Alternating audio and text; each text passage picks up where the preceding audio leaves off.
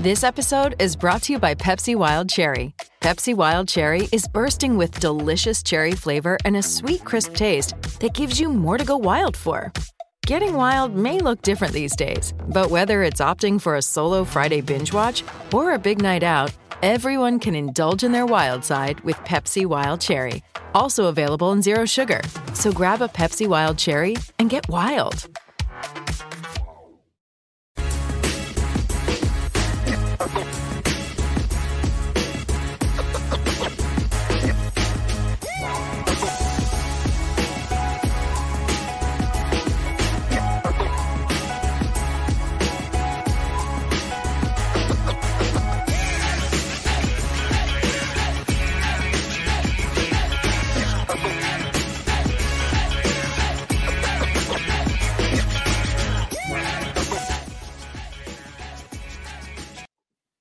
Hello and welcome to PFF Fantasy Football Podcast, Week 14 Game by Game Review Edition. I'm your host Ian Hartitz. Joining me on this lovely Sunday evening, the one, the only MB Fantasy Life icon, Dwain the Rock McFarland.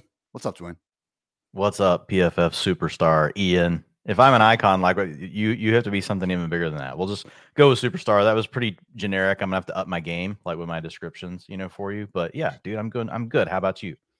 I'm just I'm getting them off saying everyone is the one, the only. Like I've started to notice that like every single podcast guest I would have on, and I like to think that we do have a lot of loyal listeners here, Dwain. But you know, at some point they might call me a fraud if I keep on keeping on with the same intros. So we'll continue to watch the film and get better, which we had plenty of time to do today. Six weeks on by, so maybe just maybe Dwain and I will get through this in under two hours. I'm still seeing pretty strong minus 250 odds that we'll go over that time limit but we shall see. And with that, let's get after it, Dwain. Bengals took down the Browns 23 to 10, covering as four point favorites. The Bengals, America's team, have now covered 18 of their last 21 games against the spread. Remember, good teams win, great teams cover. Under did cash at 47. So sticking with the Bengals at first, Dwain unfortunate injuries here. We got Tee Higgins, who barely played with a hamstring. We also had Tyler Boyd, uh, literally on their first pass attempt of the game, have what I believe was only a second regular season drop of the last two seasons. His first one was that brutal dropped 18 yard touchdown last week, and his second drop now dislocates his finger. So I'm not a doctor. Seems like when your job is to catch footballs, though, for a living, that's probably not good, Dwain. So I'm not exactly sure what the timeline we're looking at, but it would make sense that Boyd's going to be working out less than 100%. With Higgins, I mean, it's an injury that popped up on Thursday. Like he wasn't even listed on the injury report going into the week. So we were feeling good about it. Clearly not at 100%. And unfortunately, we've seen him have games this year where he barely plays. And I feel like the Bengals probably know that they're not going in maybe with a full snap counts allotment. So if you take them out of the equation, we're obviously looking at just a mega potential, even more eruption spots down the stretch for Ja'Marr Chase than we would otherwise expect. But overall thoughts on these injuries, and if there are, could be, hey, some random waiver wire darlings down the stretch because not too many uh, waiver wire wide receivers with a chance to catch fo- footballs from Joe Burrow. Yeah, I mean, I think whoever gets to settle into the slot role, like potentially, because we know the slot role, you know, you get protected. You're going to play more against linebackers, safeties, especially when the the league runs so much zone, that kind of thing. So the double injury sent Trenton Irwin, the normal slot receiver, he had to go play outside. And Trent Taylor, we haven't heard from Trent Taylor in a while, but he was out there playing in the slot. He had an 89% route participation. Um, but I mean, Trenton Irwin is the one that's kind of shown us a little bit this year, Ian, but it, not like a lot. I mean, he has a he had a seven percent target share today. Targets per route run haven't been high. Like to your point, like he could still come through. Like as Joe Burrow, my thought process is probably that you know you get Hayden Hurst back next week. Hopefully, you get the backs more involved in the passing game. That's probably the more likely uh, way that this works out. And then what you just said, like Ja'Marr Chase, like Ja'Marr Chase, he had a 50% target share today. So if you have Ja'Marr Chase and you're heading into your fantasy playoffs, you're about to you're about to absolutely just freaking destroy some people. Like it's it's about to go down. Like you're going to be seeing 12 to 15 targets a week, and we all know what Ja'Marr Chase can do when you give him that kind of volume. So you should be super stoked about that. We'll, we'll have to keep an eye on it. We'll see what happens with Higgins. It is it does suck though because basically they lost him in warmups today. Yeah. And then he comes out and plays just that a little bit that first drive. And Zac Taylor is basically like, Yeah, we knew we weren't going to have him. We're like, Dude, well, like, come on, like, let us know something so we can get him out of our freaking week 14 trying to get into the playoffs lineups. But anyway, Zac, you know, you, you've made bigger mistakes than that in your past. So I guess we'll let it go. I need real life football analysts for this week and beyond to give us a little respect here, Dwain. We got some big time playoff races here. I saw one person venture to say that Kenneth Walker doesn't need to be rushed back for their Thursday night game. Well, the, the hell are you talking about? Of course he should be rushed back, man. We need him more than ever. All hijinks aside, yes, with Ja'Marr Chase, it is scary that he's still like this wasn't a down game by any stretch of the imagination, but he obviously has that one hitter quitter ability to take the ball in the end zone from anywhere on the field. And even in a game where he didn't have a catch longer than 20 yards, you look up and he's probably going to be a top five finisher on the week. Final note in the passing game, I will just say the Trenton Irwin 45 yard touchdown. Hey, it was a 45 yard touchdown, well designed flea flicker. I would not expect him to get too many of those on a consistent basis moving forward. Only other thing to talk about on the Bengals side of things, Dwain, is Joe Mixon returning to action after missing yeah. two weeks with that concussion. We did see him have 59% of the snaps, a, a, a team high 14 carries. However, just two targets out there. Perine was still plenty involved. And this 60 40 split is indeed different than what we've seen earlier this year. Now, in the past, this was more of a problem to get Mixon out there on passing downs, but we had seen more 70 30, even 75 25 pre injury for Mixon. How, how much of you thinks that Perine playing very well over the past three weeks earned a little bit more of a role, and how much of you thinks that hey they were just using Mixon back in? I mean, it's tough to say, you know, honestly, but I mean, you you typically don't expect like the concussion to, you know, especially when you've had as much time off as Mixon to be a factor. It's like you're either ready or you're not. But I I know that we have seen certain players get eased back in after the concussion, so it could also be the fact that, to your point, Perine just played really well. Um, it was really back to kind of the Mixon utilization that we've always feared, um, you know, for the last two years, which is really around 60% of the rushing attempts. He had 61% today. And then 85% of the long down and distance went to Samaje Perine. Also, Ian, 100% of the snaps inside the 10 went to Samaje. Oh, man, it's one for it's one. God, I got to pop this thing open. I did this last week. There was one snap inside the 10. So it's only one. So okay. forget what I said, folks. But it is 100%. I'm not lying to you, but just disregard it. um, but the short down and distance stuff, which is really like what we care about the most, that usually translates to the inside the five carries. It was still Mixon 67% to 33%. But I do think we have to worry a little bit that Perine's going to be a little bit more involved. Now, they didn't use the two minute offense today. We have seen Mixon earlier this year really take the two minute offense before the injury. And so that had kind of been a plus for him, even though Perine was still getting the long down and distance stuff. But it was a lot closer than usual today. Like you mentioned, 59% of the snaps to Mixon, 43% to Perine. So we'll have to keep an eye on it. I, I, mean, it's one week. I don't think there's much we can do with it right now. Like we'll probably rank Mixon as a low end RB1 again next week. And if we see this again, we'll have to adjust. I mean, what there's not a lot of adjusting we can do. Like if you're going into your fantasy playoffs and, and you have Mixon, like – you're going to treat him like a low end RB1. We'll see what happens next week. But I mean, you're still playing in a really good offense. And again, I think they could get the backs more involved in the passing game. We've really seen it actually over like the last several weeks before today. They've been a much bigger factor. So I think that could also be something that uh, could come to fruition if we have Tyler Boyd and Higgins out going into Sunday, only Austin Ekeler had more expected PPR points per game than Joe Mixon. So yeah, he's a little bit of room to drop, and he's still going to be a must-start RB1 in lineups of all shapes and sizes. In regards to Perine, he did have two drops out there, also had a pretty nice touchdown run. So I'm not sure that you know 60 minutes of time is going to lead to any playing time deductions, but just something to keep an eye on here in the last few weeks of the season. On the other side of the ball.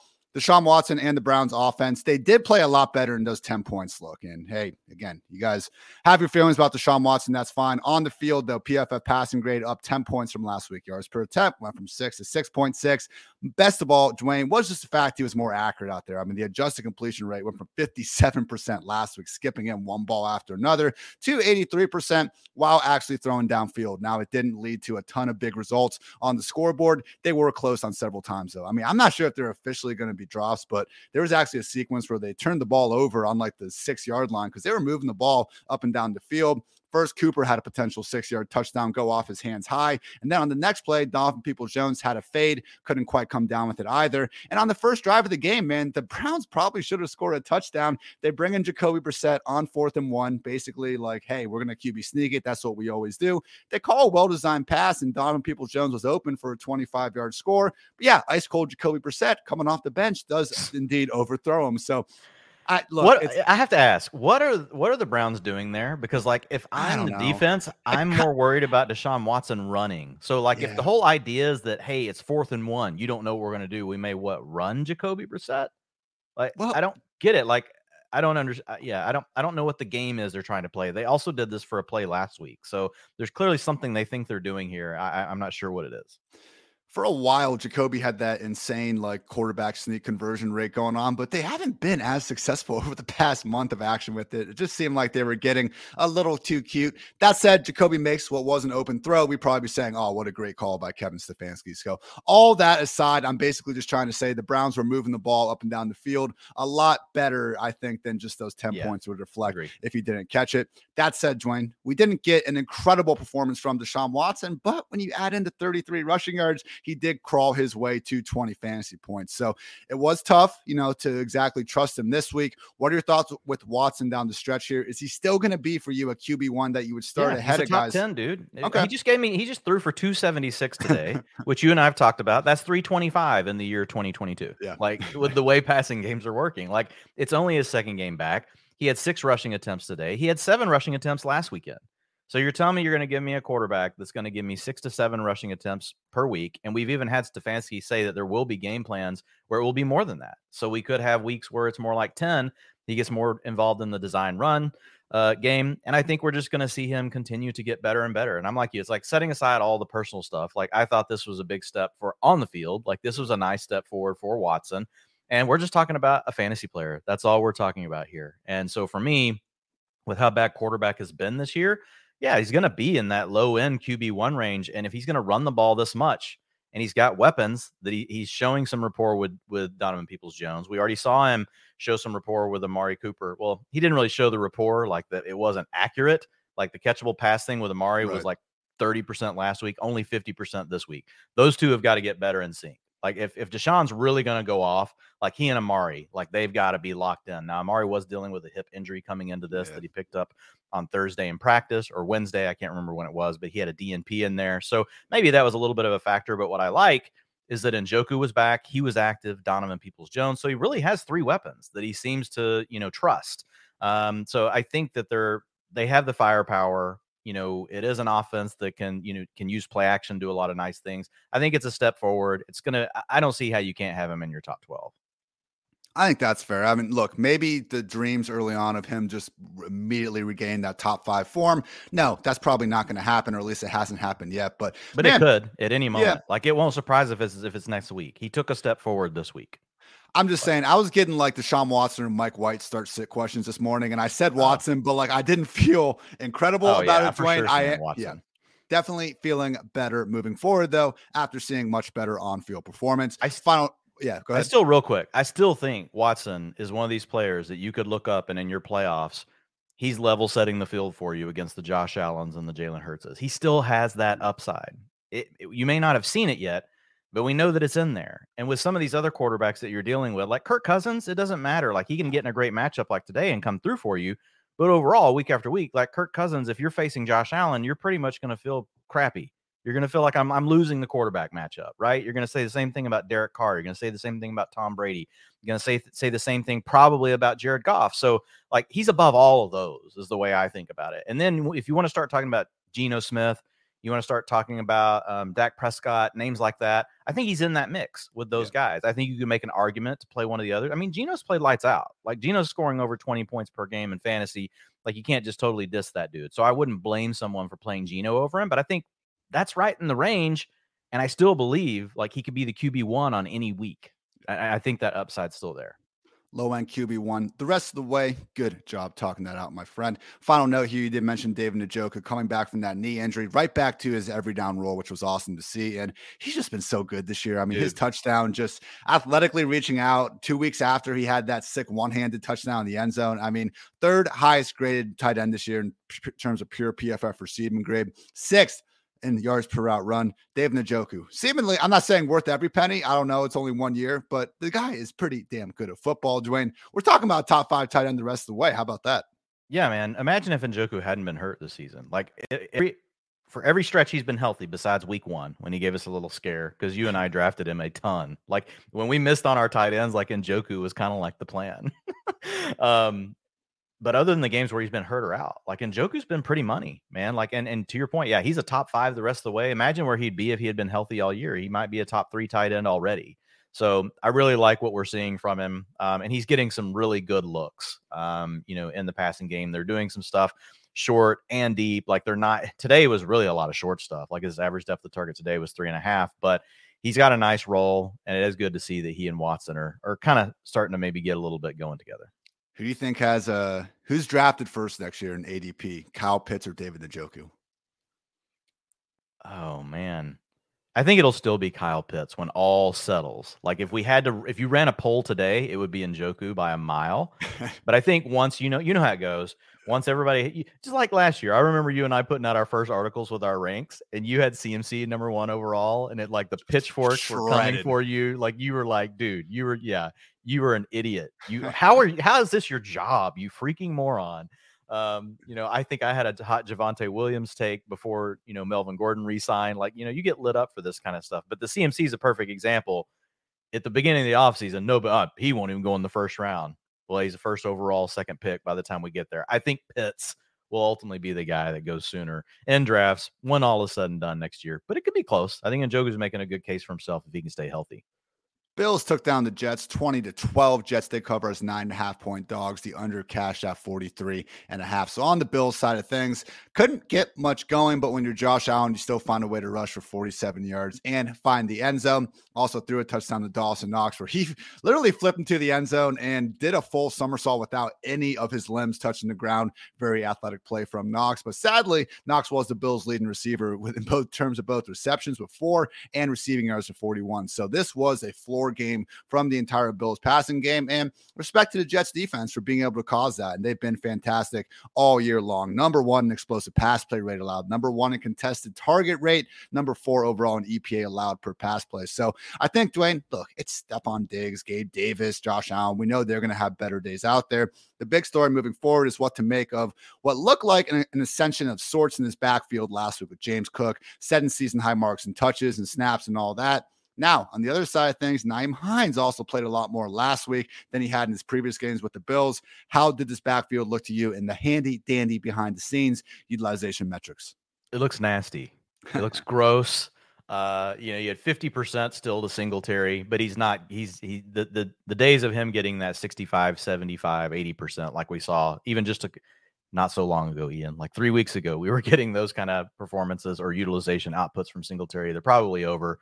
James Cook was second with 41%, and then Nyheim Hines was at 17%. So all three guys involved. Um, rushing attempts, though, which is where we saw James Cook really outperform outperform Singletary last week. It was Singletary leading the way, but man, only only 38%. Now, that's including Josh Allen's carries. He had 33%. So, like, if you just ran it down to the backfield, Singletary is around half the carries for the running backs. But Josh Allen's a real, real factor, man. He's going to still carries. So, I think it's just a, it's a challenge, um, you know, for this backfield, especially you know whenever you're going to be in a pass heavy offense. So, they're all avoids for me. Like, I don't want Singletary, Cook, or Hines in my line. I didn't want him in my lineup this past week just because of the unknown. But I was hoping maybe we would come out of this and be like, okay, maybe James Cook can be. No, I, I wouldn't have any of these guys in my lineups moving forward if possible. I was trying to actually kind of equated these backfields to an extent about James Cook and Zonovan Knight not getting too carried away for this week because I just was trying to make the point that if you look at where they were relative to where they are now, like three weeks ago, yeah, they're big time risers. That's why we're all talking about them all the time. That's why they're on the cover of all these waiver wire articles and podcasts and all that. But we're still talking about guys in three running back backfields, or at least we were in Buffalo. Dwain, you spoke it into existence. I did not think you were. I, I knew you were trying to tell the truth. I just doubted the Jets would make it happen. Ty Johnson out of the picture in New York. First, Jeff Smith is gone. We've gotten Ty Johnson out of here as well. That said, Michael Carter did lead the way in terms of pure snaps. But guess not, guess what, Dwain? We don't play in a points per snap league. We're usually playing points per reception league. Zonovan Knight all of a sudden shaping up to be a solid RB2 down the stretch. And don't look now, but this schedule gets tasty. I believe it's a top six schedule the rest of the way for the running back position in particular. Weeks 15 through 17, they're getting the Lions, the Jaguars, and the Seahawks. Fantastic mixture there of defenses we want to attack with offenses that should actually keep their foot on the gas and be able to score some points in their own right. Thoughts on Zonovan Knight here down the stretch? Yeah, Knight looks great. 77% of the rushing attempts today. So 17 carries. He had two more targets again, two catches. Not not quite as productive in the passing game, but still getting targeted. Only had 6 yards today. And when you listen to the staff talk about him, they love him. And it's not just that they love him; they talk about how he's different than the other guys they have, and you hear Built them very different. emphatically. Yeah, they're like, "Hey, he's not going anywhere." And if you look at him and you watch him run, and if you just look at his nickname, it's freaking Bam. like, what, what do you think this guy can do? He just stylistically gives them that physicality that they want between the tackles. So, I I think it's a done deal unless he gets hurt, right? He's probably going to be getting anywhere from 15 to 18 touches per game. Michael Carter is now playing the passing down role. He had 87% of the long down and distance work, 100% of the two minute offense, but only 23% of the rushing attempts. So I think you could very easily see Ian in a game where the Jets are winning, you know, or they're ahead.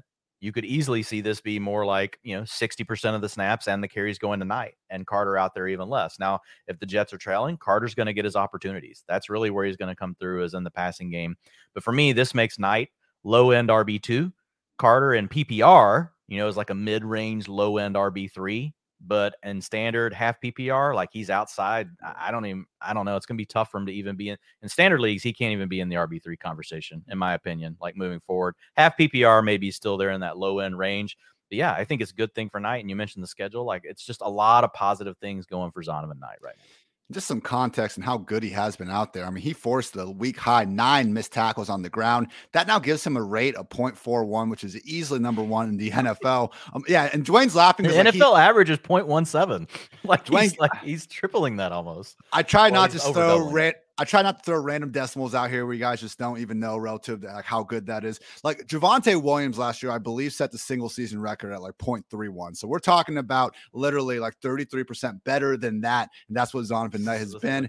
Small sample size, but I'd rather you be awesome in a small sample size than terrible in a small sample size. The Jets love him. We love him. Zonovan Knight. Inexplicably, Dwain shaping up to be this year's Rashaad Penny, perhaps. I mean, it's looking Maybe. pretty good for him. Maybe 24% of his carries today went for ten plus yards. Like the dude's not he's and he's not just a just a sometimes when you think of that early down banger, right? You really just think of a guy, I just grind out three yards. Like, you know, you're talking about him creating missed tackles, his yards after contact are strong. Like he creates these longer runs. Like he's I, he's just doing a lot of positive things, man. It's uh it- could it all change at any moment? Yeah, but you and I both know like once you've won the confidence of your coaching staff and you're playing, you know, well at running back, like volume's king, man. And I, I just don't think his volume's going to change. And I don't expect his performances to immediately just suck all, you know, like turn into, you know, sucky performances out of nowhere.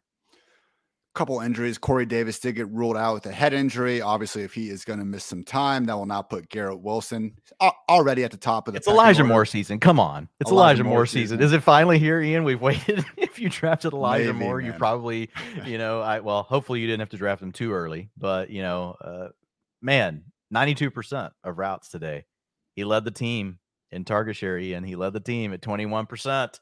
I don't want to get All hurt I'm again, saying- Dwain. I just don't want to get don't- I don't want to get hurt either. I don't want to get hurt either. But I'm I'm here to get hurt.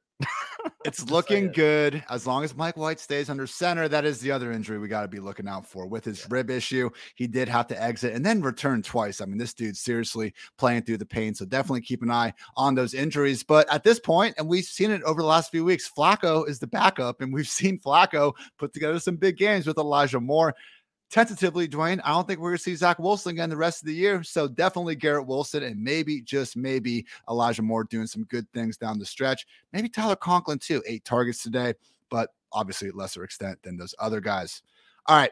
Our Cowboys took down the Houston Texans and one that was way too close capturing the win 27 to 23. Houston did cover at 17 and a half point dogs. The over cashed at 44 and a half. So Dak and company, not their best game from start to finish. You know, Houston played spirited.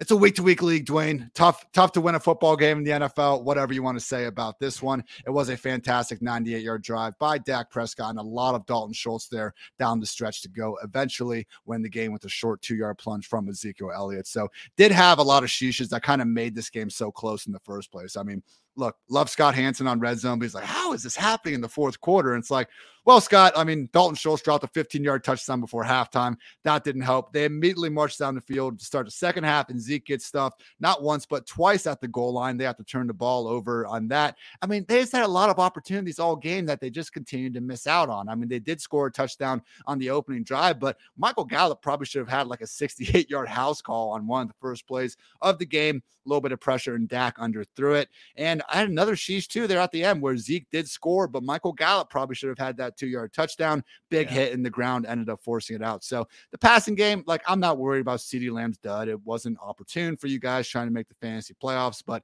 still anyone's idea of a weekly wide receiver one how are you looking at this run game? Because we have now seen back to back weeks where Ezekiel Elliott, not Tony Pollard, has regained overall uh, the, the, overall lead in terms of running the football. Overall, now four weeks of them being back. We do have Pollard still leading the way in terms of snaps at 145 to 127. That said, Zeke does have eight more rushes over the span. Pollard has six more targets. So as long as the Cowboys keep scoring a shit ton of points, and ever since Dak's been back, they have been the number one ranked scoring offense in the NFL. I think both guys, Dwain, should be in far more fantasy lineups than not. I mean, this matchup helped this week, but I know a lot of people with the byes, with the matchups. I mean, you could argue they were both RB1s. And even if not, again, guys that should have been in far more lineups than not having 32 teams playing next week, though, and a Cowboys offense that isn't going to be playing the Texans every week. Thoughts on how we're treating Pollard and Zeke down the stretch in this fairly evenly split backfield?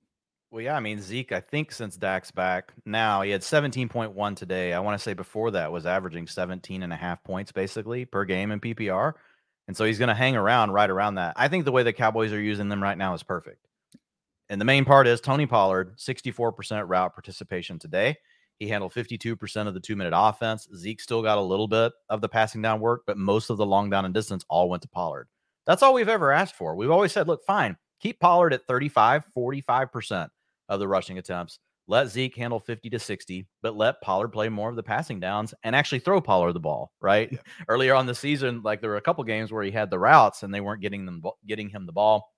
So yeah, I think this is, you know, because Pollard still has that he has that big playability like he's basically, you know, in the role, you know, that we're looking for a lot of times when we're drafting guys in round three or four of fantasy, right? That's kind of what we thought Travis Etienne would be this year, right? Under 50% of the rushing attempts, but getting the passing down work. It's what we thought about DeAndre Swift last season when we drafted him. We'll talk about him more later. You know, so he's kind of in that mold. And I mean, he's making the big plays. So I think Pollard's fine. I look at him as a high end RB2, low end RB1. And I look at Zeke he's a little more matchup dependent, Ian, but I think you have, just have to give him credit. Like he's shown, like over these last several games, like he can score. So I think he's more of a low end RB two, but not quite in the range where I think of some other guys that are complete boom bust, like D'Onta Foreman there's some other guys that you have to mix into that group. I think Zeke's like a tier above them, right? Just because the Cowboys' quality of offense. So maybe that makes him more of a mid-range RB2. But Dallas is also a run first, not a run first, but they're a run balance, right? If we're going to Madden Ian, and we're picking out our mm-hmm. playbooks and you got to pick Dallas, they're probably calling it either balanced, pass balance, run balance, like somewhere in there. Um, today they had to throw a little more because it was unique. They were, but even though they trailed most of the game, they only dropped back 59%. That's below the league average for someone trailing as much as they did today. So I think both guys can be fine in Jacksonville next week, and that should be a game with a game total well over 50. Have seen Jacksonville. I mean, look, Ravens went for 162 on the ground against them a few weeks ago. Certainly think that at least for next week, before we get to the Eagles and Titans, two big stiffer uh, matchups down the stretch, we can be feeling good about both these guys. Other side of the ball, seriously. Hey, real quick on yeah. real quick on Cowboys. So two weeks in a row, We've seen Dalton Schultz up over the 80% route participation. Last week, 91%. This week, 86%. Like his targets per route have been great. Like every freaking week, he's just been battling that MCL injury. This is the healthiest I think we've seen him. He gave you 14.7 fantasy points um, today. As long as he keeps this route participation up where it's at, and he can, he had a 26% target share today. He led the team. So I think Schultz is top three tight end the rest of the way. Now that we've finally seen him in back to back games out there in a full time role, seems like the knee's better. You put him over Kittle if Debo's out? Yes. Ooh. I think you just have to, man. Like he's getting targeted way too much. Like uh, Kittle, Kittle definitely is, uh, you know, moving up the ranks if Debo's out. But yeah. I mean, Schultz is just, dude. We got to give him credit. Like he's earning targets like crazy He's doing he's doing more than I thought he could, like from a ability to earn targets so far. Um, you know, these last several weeks, like dude, he's 23, 24, 25, 26% every single week targets per route run. But now the routes are there, and that's how you get today a 26% target share if he's not at three, he's at four. So I'm not gonna you know, completely. I'm not gonna talk about breaking your glasses or anything on this one, Dwain. Okay, All right, on the other side of the ball, I usually don't have many good things to say about the Texans. Let's not get too carried away here. But Dameon Pierce did go ahead find the end zone, I believe, for the first time since Week Eight. Look good out there. Did unfortunately suffer an ankle injury and was ruled as questionable to return. So Dwain, I don't think there's any value to be had here if Dameon Pierce misses time because we did have Eno Benjamin even working his way into the fold with Dario Dare And Rex Burkhead continuing to do their thing. If Dameon Pierce is out, are you going to have a Houston Texans running back ranked inside the top 30? I will not. No. In fact, like I we've got um, a data viz, you know, awesome person that helps us out over at Fantasy Life, Anthony Reinhard. You guys can see him on Twitter. You've probably seen a lot of his cool stuff. But I, I submit to him usually on Sundays or Monday morning, like guys that we want to see some data viz stuff on for guys that got injured. And we want to see what did the offense look like after they left. I didn't even put the Texans on the list because I'm not using Dare Ogunbowale or Rex Burkhead. And I had already seen that Eno didn't really play much. Like Eno would be my guess, right? Like if I had to pick one up and use him, it would be Eno. But I was like, I'm not even going to make him make a visual for this because like I just it's just freaking nasty. And I'm not telling anyone like, to start any one of these dudes like in their in their fantasy playoffs. Rex Burkhead last year did win some people uh, some money That's when he true. had that big week. 16, he won Levitan like you look at this money. man. yeah, but I mean, look, they got the Chiefs, the Titans, and the Jaguars these next three weeks. So maybe we can build something up here against the Chiefs and the Titans, figure it out, get a reasonable week 17 matchup. At a minimum, week 15, no, we do not feel at all good enough about this still evolving situation to trust anybody with a fantasy playoff game on the line. Finally, though, someone else to talk about. We have Brandin Cooks and Nico Collins out of the picture. Chris Moore, 10 catches for 124 yards, almost had a touchdown, got down just short of the one yard line there at the end of the game look, the one thing that pisses me off about Chris Moore, Dwain, is he wears number 15. So it just makes me sad about the entire Will Fuller situation every single time he kept making a play out there. But putting aside just my own ridiculous biases and inability to get over a player that hasn't played in like over two years, he looked good out there. That said, if Nico Collins is going to come back next week, doesn't seem as severe as Brandin Cooks, but you know, both guys seemingly didn't have that much of a chance to play in this week. I don't think this offense can. We look, we haven't seen the offense enable even one consistent fantasy pass catcher. I think it'd be, you know, pretty ridiculous for us to think that two could emerge down the stretch. Let's say Nico and Cooks do stay out. Thoughts on Chris Moore here. And I said those matchups weren't good for the run game. That said, if we do look at the Chiefs and the Titans over the next two weeks, I mean, those are two teams that we consistently yeah. see bottom five in fantasy points against wide receivers. Yeah, I think you can put Chris Moore in the wide receiver four conversation. Like you don't, you I don't think you'll ever really know which week is he going to pop his head into the wide receiver three range. Like this week, he's really wide receiver two pushing on the wide receiver one threshold. You know, we'll see how the rest of the week. It was a pretty bad week for receiver, right? You've already we've already talked about you know Stefon Diggs and where he finished. Uh, you know, and there was a lot of guys that didn't score many points today at the position. So Chris Moore's going to end up with a really good finish he's not historically been someone that's played really well, Ian, and he's been in the league for a while. So these kind of guys, it's tough to really see consistency. Like, could it happen? Yeah, but it's it, it, it's it's tough for me to think of him any any more than a thing like sorry, tough for me to think of him as anything more than a wide receiver for mass, you know, credit to him, like coming out here and doing it today. And look, he is a guy we've seen him from time to time flash. Like he'll pop mm-hmm. up and have a big game. Um, wasn't he with Baltimore before he was with he was with the Texans last year, but I think before that he was with the Ravens for several years. Believe so. And he he even there would come through with occasional games. This was definitely probably this was probably his best game of his career. I haven't gone back to look at it yet. But yeah, wide receiver four, man. I'm actually pulling that up right now. I'm curious now, join to see. It had to be the best game. Yeah, it's got to be. I mean, like it's from a target perspective. I would have a hard time believing he's ever had more. He may have had a, a similar yardage day. I know he's had a two touchdown day somewhere in the past. I think last year actually with the Texans he had a two. Last year with the Texans he had a 109 yard one touchdown game against the Patriots, so that was a solid performance. Yeah, okay. Chris Moore pretty damn good at the game. One more note, Joanne. We actually have multiple notes here with the Texans.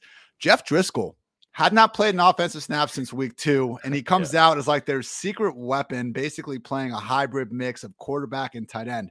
I checked. Their Taysom ha- Hill. it's it's like a middle class means Taysom Hill. I did not know there was a lower class than Taysom Hill, but we now have Jeff Driskel. He has tight end uh. eligibility on Yahoo. Dwain. Oh wow. Not, he does not have it on ESPN. So ESPN, no. The answer is no. On Yahoo, though, I mean, he took he threw six passes. He had seven rush attempts. I mean, I can't believe we have to do this again after the whole Taysom thing. We need to see another week of this, but like they have already. Well, it's, actually a, it's actually a stronger profile than Taysom because he throws the ball more. Like he's got set. He's got seven dropbacks. Like Taysom gets lucky to have two. And like I actually think that Jeff Driskel is capable of throwing a catchable football from time to time, like with his history of uh, being a quarterback. I mean, Maybe. I don't think that Taysom Hill is going to get a chance to start over Dalton down the stretch. Dalton, as much as we wanted to say, oh, it's Dalton, like he's really played great football relative to Andy Dalton this season. What if Jeff Driskel gets the starting job in like week 16? Man, he'd be a top three tight end, probably. Like Jeff Driskel as a quarterback, we'd probably have yeah, to if start he over takes Dalton over full time. Yeah, yeah, we would. If he took over full time as a quarterback, the only you you wouldn't start him over Kelce. No. Now, oh my gosh. Mark Andrews like needs to freaking do something. you might start him over Mark Andrews. I mean, like, look, Mark Andrews, like all the underlings have been there, but like he hasn't performed well in like six weeks. So I mean, yeah, we got I- some I- teams. We got some teams with like Doncho Hill, who we'll talk about if that injury is serious. But like some of these random handcuff running backs, man, Jeff Driskel's on the radar. I can't believe it, but yeah, this is where we are. Yeah. But no, I mean, hey, I was saying a couple weeks ago, Taysom could be that potential wild card league winning lottery ticket out there at tight end. You Apparently meant now Jeff Jeff Driskel. Driskel. Yeah, that's what I meant, man. That's all it is. So, all right, Lions took down the Vikings 34 to 23, covering as two and a half point favorites, despite the win discrepancy over cash with ease at 51 and a half. So, Lions offense, you know, it's our weekly routine. I list all the Amon Ra St. Brown receptions in his last 16 games now, not impacted by injury. 10, 8, 8, 9, 8, 8, 8, 9, 6, 7, 4, 10, 7, 9, 11, most recently 6. Just always good to see that even in a relative down game for Amon Ra because he's not going to be a wide receiver one that he pretty much has been for the last calendar year. Still look up and he has six catches for 68 yards. Chark, Reynolds, and Jameson Williams scored touchdowns. Unfortunately, did not see Jameson Williams' usage continuing to rise. He just had a completely broken coverage 41 yard touchdown on his first career catch. So, as much as I want to believe in DJ Chark, Dwain, someone that we were not overly high on before the season started, but I think we respected enough in the offense where he was going. That was always built, though, on Jameson not being involved. We've seen DJ Chark when he came back from IR, ease back into action. Clearly, they're doing that with Jameson Williams. Are you confident enough in Chark or Reynolds holding off Williams to trust them down the stretch? Because this Lions offense is balling. Goff is throwing for 300 plus and three touchdowns with consistency out here. Thoughts on non Sun God Lions receivers?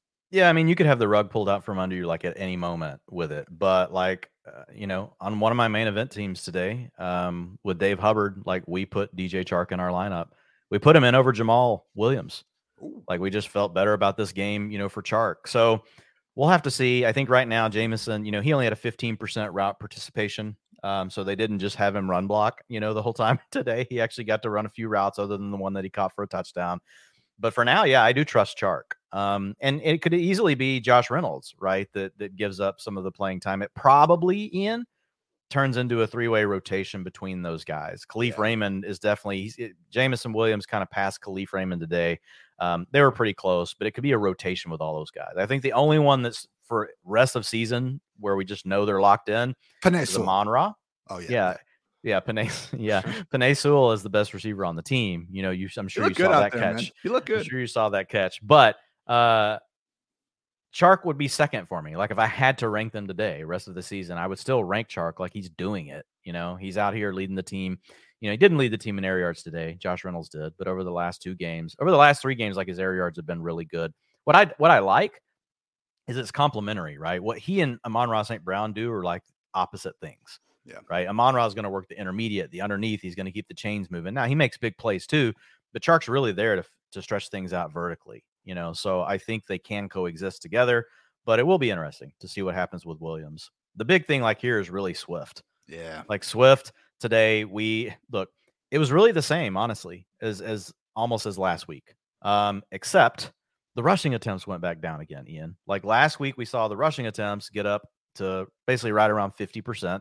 They dropped back to 21%. He still had his passing down role, had 100% of the two minute offense, but freaking Justin Jackson got 73% of the long down and distance. Like, I, I don't get it. I, I don't understand it, but like we really thought piecing it all together. The injuries have been there, had been off the injury report for a couple of weeks. The coaches were talking positive about D'Andre Swift. It really felt like everything was coming together for him. And I know sometimes we can wish cast because these players, we know they're good. We know D'Andre Swift is awesome. Yeah. So we want him to be on the field. And so I know that that sometimes can cloud our vision, but I was pretty surprised today to see the way this worked out. But like the, the snap splits 38% to Jamaal, 33% to Swift, 30% to Justin Jackson. Jamaal got 50%, you know, of the rushing attempts, whereas last week, like it was down like around 40. It wasn't even quite to 40%. So it's going to be interesting. Looks like a nasty three way committee. Um, and it's going to be hard. Like you're, you're playing in a good offense, so they could come through, but it's going to be hard to rank them, is going to be my challenge. Like, you know, I feel like right now, none of them I can trust enough to think about it anything above like a low end RB2 when you can't even get your lead back with the snap rate starting with a four, like a, a 45% snap yeah. rate, it's gross, but we're talking about 38% is the leader. That is rough.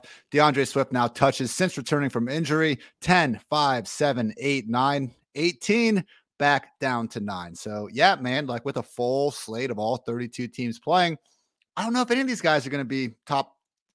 I think Swift will still crack the top 24 just in full PPR, but it's going to be lower, man. Like, certainly not the step forward that we were hoping we were going to get after last week. Clearly, Justin Jackson isn't going anywhere. And how? I mean, Craig Reynolds, I know, is on IR, but he could be nearing a return too. They want to keep three backs involved. As long as they keep scoring, hey, I mean, even when Swift, I listed those touches. I mean, there were weeks where he still saved his value just by being good and getting into the end zone just not going to be easy. But great job by the Lions offense. Again, though, first four games of the year, number one scoring. Over the next four games, they were 31st. Ever since then, second just behind the Cowboys.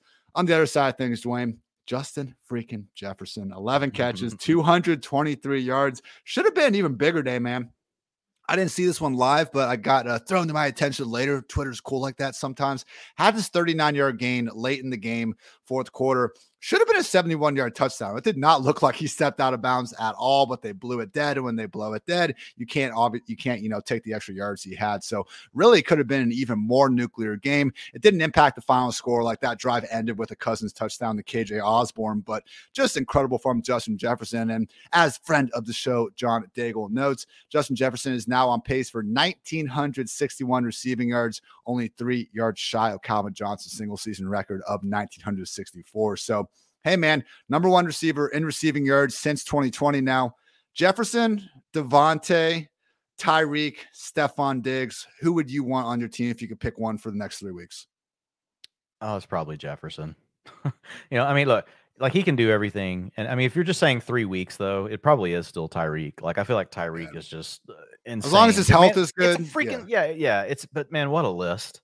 Like, I mean, you're not going wrong with really any of any of these dudes. I love all of them, um, but I, I, do think that like Justin Jefferson, like what he's doing, like is it's just such a complete game, Ian. Like you know, Tyreek's got obviously the elite speed, right? Out of all those guys, can burn you from anywhere. But like Jefferson, like just his ability play in, play out, you know, to to get open, you know, and he can still beat you deep and do all the other things. He nobody else has cheetah speed, but it, you know, he's just an all around baller, man. Like I, I love him. Dalvin Cook, just 15 carries for 23 yards. Did find the end zone to help save the day. But as we talked about, like Dalvin Cook hasn't been disappointing this year. His workload has been disappointing relative to past years. I want to say coming into this game, he was like the RB 12 in PPR points per game with the RB 13 and expected PPR points per game. So career low marks in targets per game and accordingly receiving yards per game will do that to a man. Still going to be someone in the top 15 with better days ahead. Just wasn't out there today. And yeah, Kirk Cousins, 425 yards, two touchdowns. Hell of a job four big time throws. Just didn't get the one thing that matters in real life, and that is the win uh, TJ Hockenson keeps on keeping on. I mean, he's going to be a top five, six guy the rest of the way. So we actually have started to build back a little bit of a tier of tight ends, Dwain. I mean, for a while yeah, there was bit. like beyond Kelce, what do we have? And I know it can still be rough. I saw the leaderboard from last week, but yeah, at least in Minnesota, as we've seen for a lot this year, pretty condensed offense. Even old man Adam Thielen found the end zone today. So yeah, Minnesota Vikings. I know that we've talked about how actually, you know, what's their fraud level based on you know their wins and losses and then some of the other point differential metrics. But at least for fantasy, man, a lot of good things happening here. You got anything else you want to go for just? No, man, we're good. This this offense, we know what this offense is. We can move on. Jaguars took down the Titans 36 to 22, covering obviously as three and a half point dogs. The over cashed out a lowly 41 and a half. Trevor Lawrence, man, just continuing to rack up the big weeks. Last week wasn't incredible against the Lions, but guy gets pretty hurt, you know, with that toe before halftime. Won't give him a break. So, really, since he had that two interception stinker against the Broncos in week eight, only Joe Burrow has a higher PFF passing grade. That's not your cup of tea. He's 12th in yards per attempt and fourth in adjusted completion rate. And if you say, Ian, we don't care about real life, this is a fantasy football process. Uh, podcast, that's fine. QB 9, QB 10, QB 5 had the QB 18 dud last week. He's probably going to be this week's QB 1. We were saying before, Dwain, about Deshaun Watson being low end QB 1. Would you start Lawrence over Deshaun rest of the way? I think they're right there together. Yeah, yeah. I mean, I, I, I would not blame anyone that does. Like he's hot right now. Like he's definitely on a heater, and it's good to see. Like because we weren't for sure. Like we had seen a year and a half of Trevor Lawrence, and we just weren't for sure. Like were we ever going to see it? I'm with you. These last several games, it is starting to come through. Despite you know last week's you know stinker, if you will, against the Lions. You know I know he got hurt in the game. The bigger person that I'm concerned about on this team, Ian, like what the hell is going on with Travis Etienne? like dude. Like he's getting he's 71% of the rushing attempts, 75% of the snaps, still getting the two minute offense, all the stuff we want. 17. Now it's I get it. It's a tough matchup. This is the toughest run defense in the league, the Titans. You know, it makes sense, right? The Titans are one of the most run heavy teams and they want to stop the run. I guess I guess you're good at what you practice. You know, you know if you're playing against the freaking Titans running game every day in practice, like you probably get really good at stopping the run when you got to deal with Derrick Henry. Um, but yeah, Etienne, I do wonder, like, is there just is the foot just not right? Like he just doesn't look the same. He doesn't seem as explosive. Um, it's problematic, and he's not getting any targets. Zero percent target share um, today. So it's, it's it's tough to stop running him out there, you know. But like Etienne, definitely the confidence uh, meter is down for me. Yeah, I will say, you know, we saw him face the Lions last week, and that was viewed really as this giant smash spot. And to be fair, I mean, we just saw what the Lions did to Dalvin Cook. I know they're probably still going to be ranked as a 32nd ranked scoring defense, but they have done a good job against the run in recent weeks. So I'm not so sure I'm going to write off, you know, Etienne as just not being a good rusher of the football, but he has had struggles in the passing game. And I think a lot of those drops could be contributing to games like this where they don't involve him in the passing game. And that's just been the unfortunate part here, Dwain. It's not like JaMycal Hasty or any of these other guys. I mean, there wasn't a single running back target out there. Jamal Agnew had three, who they kind of use him in a gadgety way, but you know he's still officially a wide receiver. He's not getting consistent, you know, pass blocking snaps or anything like that. So I think Etienne, you've said this about other guys in the past. It's unfortunate, but he has kind of the workload and the profile of an RB one. Probably got to treat him more as a mid tier RB two.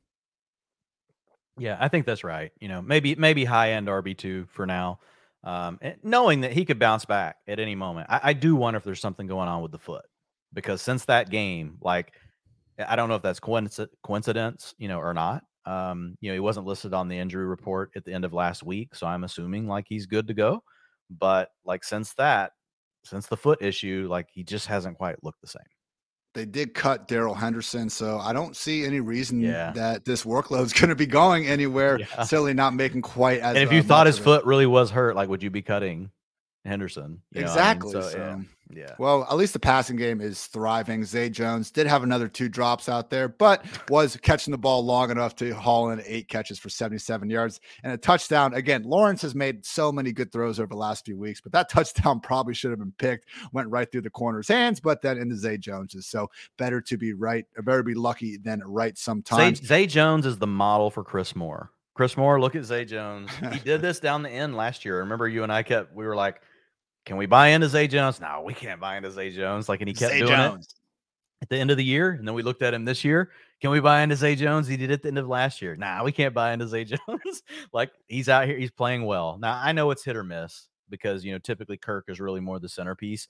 Um, and it's hard for all these guys to go off. But with Trevor Lawrence playing so well, there's just more room, you know, for everybody to really come through but Zay Jones has played great. So Chris Moore, like if you listen to this podcast, look at what Zay Jones did. If you can keep that up the rest of this year, you might get paid like Zay Jones. And guess what? Ian and Dwain could be talking about you next year on a podcast We'll say that Zay Jones, you could argue he dropped a 21 yard touchdown out there at a minimum, put him down at the one yard line. And then he dropped the very next pass that basically had to kill the drive. Etienne did almost save the day. He got just short of the goal line. T Law had a little read option for a touchdown on his next play. So kind of buried the lead here. My apologies. But Evan Engram, 11 catches, 162 yards, and not one but two touchdowns out there. Absolute blow performance. And I jokingly tweeted that this would probably be big enough to make him a top five, or I said a top three tight end, you know, for the season long eh, stretch at this point. And I was wrong. Not top three, but the tight end four. Shout out to the Athletics, uh, Jake Ciely, for crunching those numbers for me. So Evan Engram, Dwain, tight end four on the season, just one consistent great performance after another. Always hanging our hat on Evan Engram throughout this tight end four performance throughout this year. Man, is this the Taysom Hill? Sucks you missed it. Don't chase it game, or is this the look at the ceiling here? How can you have Engram oh. ranked outside your top five, top six? I think I had him tight end eight or nine this week, but you know how it is. Once you oh, rank oh, the top five or six guys, it's like who knows. He's a low end tight end one. That's what he's been. He's shown us some flashes already. Um, and we've talked about him in the past. We've talked about it. It's tough to predict which other player besides Christian Kirk. Now, Christian Kirk didn't have a big day today. It's tough to predict which one it will be. But Zay Jones has shown that he can do it. Evan Engram has shown he can do it. Marvin Jones, not as much. He's had a couple of okay games. Um, but now with, again, Trevor Lawrence playing so well, like it's really, you know, it just really brings everyone up like another level. So I don't think it's something where you're going to rank him in your top six, but we have seen two good games in a row. We've seen other good games earlier in the season, but he could easily disappear next week, right? Next week, it could totally be Christian Kirk has a 30% target share. Zay Jones has 25% and Evan Engram has 10%. I don't think he's established himself as a must go to guy in the offense. That keeps him as a low end tight end one for me. But hey, now you've seen like obviously he's not going to have another game like this, but you have seen there is ceiling here. And so that's always good to know.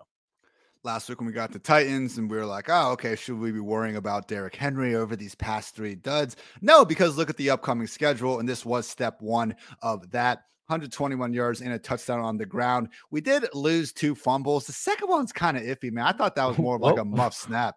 You had a tweet. What was he on pace for after the first quarter? Oh, bro, it was like 396 yards. Like the fact he only he only had two rushing yards in the entire yeah. second half. Like the fact he finished with only only 100. You thought you were getting 40 out of Derrick Henry today after the first quarter. Like well, so it was kind of it kind of sucked. That we might get it get next it. week. We got the uh, Chargers next week, dead last in yards after contact, yeah. allow per carry coming into Sunday night. And then we get the Houston Texans who have gone four straight games allowing 200 plus rushing yards and two touchdowns to Derrick Henry. so, yeah, uh, not that you were ever considering removing the big dog from the starting lineups, but if he got you to those playoffs, I have a feeling that he could be leading a lot of you to championship glory. Unfortunately, we did see Dontrell Hilliard get carted to the locker room. I did not see any extra details, but someone in our live YouTube chat, and hey, always appreciate you guys and the positive mindset. Just here to talk ball. Great day to be great as always.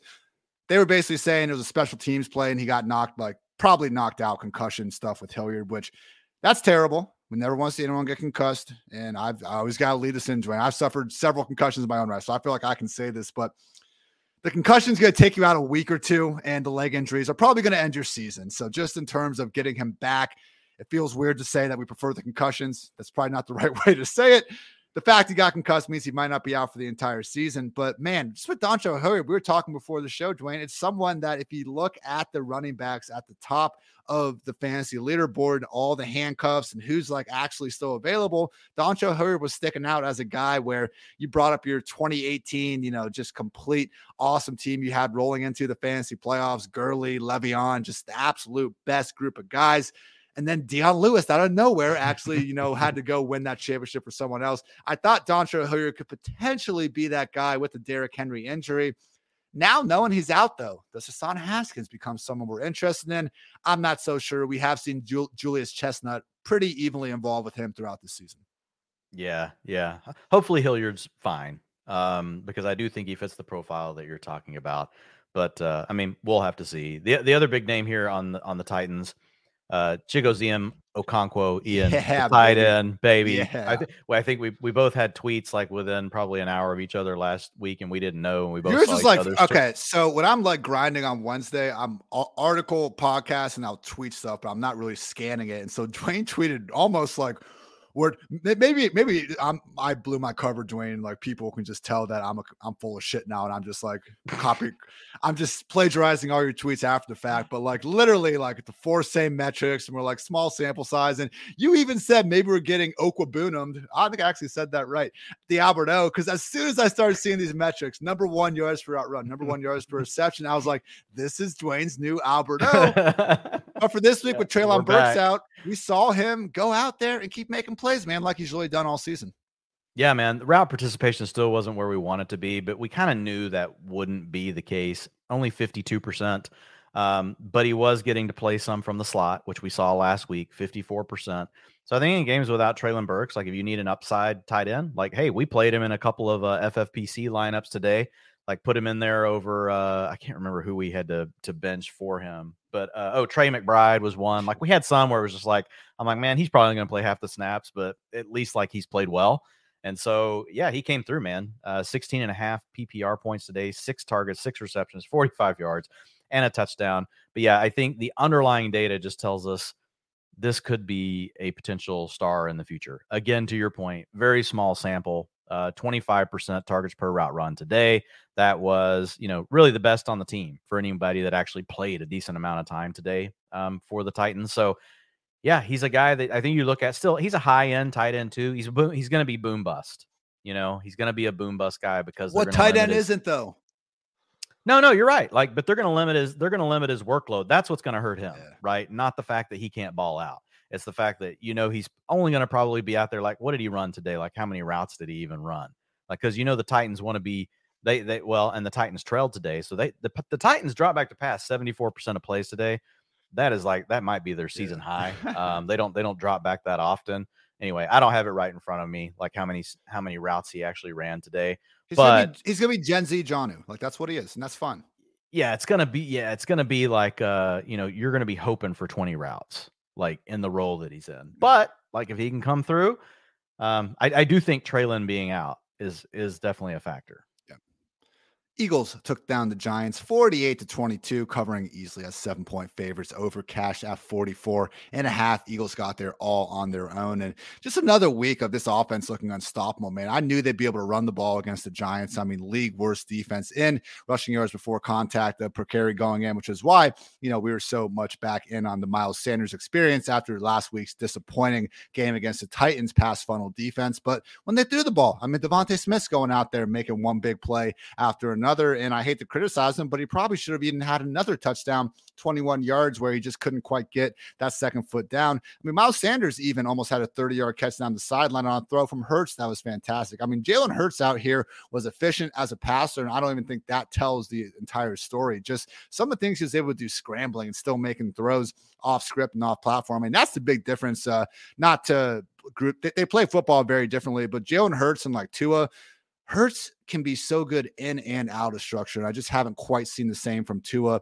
out of structure. That said, who has the higher ceiling in structure? You know, we don't need to go in the whole conversation. But Jalen Hurts, man, fancy real life. The dude is put, you know, a quarterback's job is to score a lot of points. And this year, only the Chiefs have done a better job of that than Jalen Hurts in this Eagles offense. So something we talked about last year in the offseason where it's like someone like Jalen Hurts, even their floor, just as a run heavy, quarterback who can we saw last year like just change the game and just force you to defend him differently that alone gives you a pretty nice floor we've seen that when lamar jackson and the ravens can't really get the ball going through the air they're still an above average offense but when you combine that, you combine one of the league's best rushing quarterbacks with someone putting up as good at passing numbers as anyone, you have the league's second ranked scoring offense, and there's freaking amazing fantasy options everywhere. So Jalen Hurts, fantasy, probably not MVP because I guess that's Josh Jacobs, but probably runner up at this point, Dwain.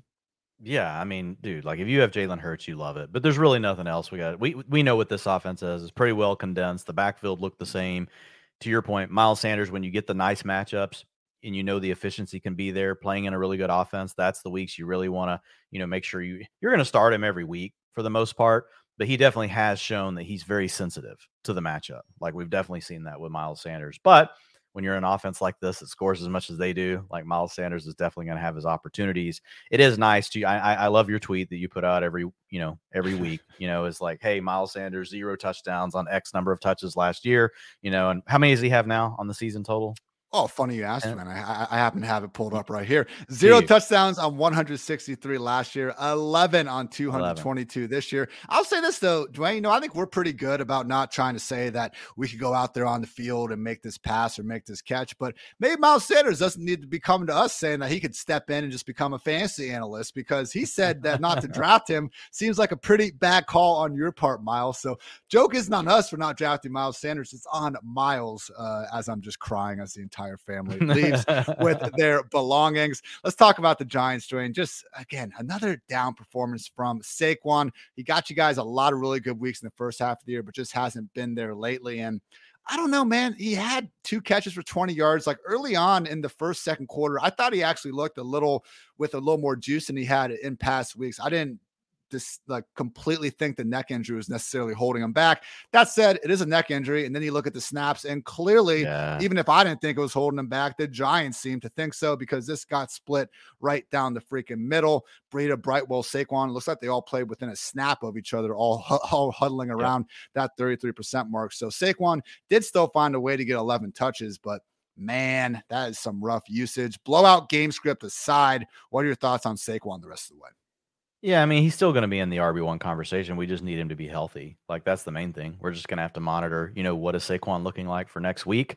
Um, because we we now know that if he's limited all week, like a potential outcome is that we get this 30%, you know, every back having 30% of the snaps again. He still led the team with 47% of the rushing attempts, but we've just been used to Saquon being the, you know, that true every down workhorse, right? Getting 75 to 80% of the rushing attempts, all the passing down work. They didn't use him at all today uh, on the passing downs. Well, 7% of the long down and distance. He didn't play any of the two minute offense. That went to Breida. So we'll just have to monitor it. But as long as he's healthy, it, yeah, it doesn't look like it did earlier in the season. And, and the Giants, look, Brian Daboll's done a great job. But I think over the last several weeks, we're starting to see like the Giants just don't have the talent on their offense, some or on their team, period, that some of these other teams do. And it speaks to the coaching job that that staff has done. But this is a team that's struggling, and I think we're starting to see what they really are, and that's obviously trickling trickling down to Saquon Barkley. Um, so we'll have to wait and see with the health, but I think at a at worst, still a low end RB one as long as he's healthy.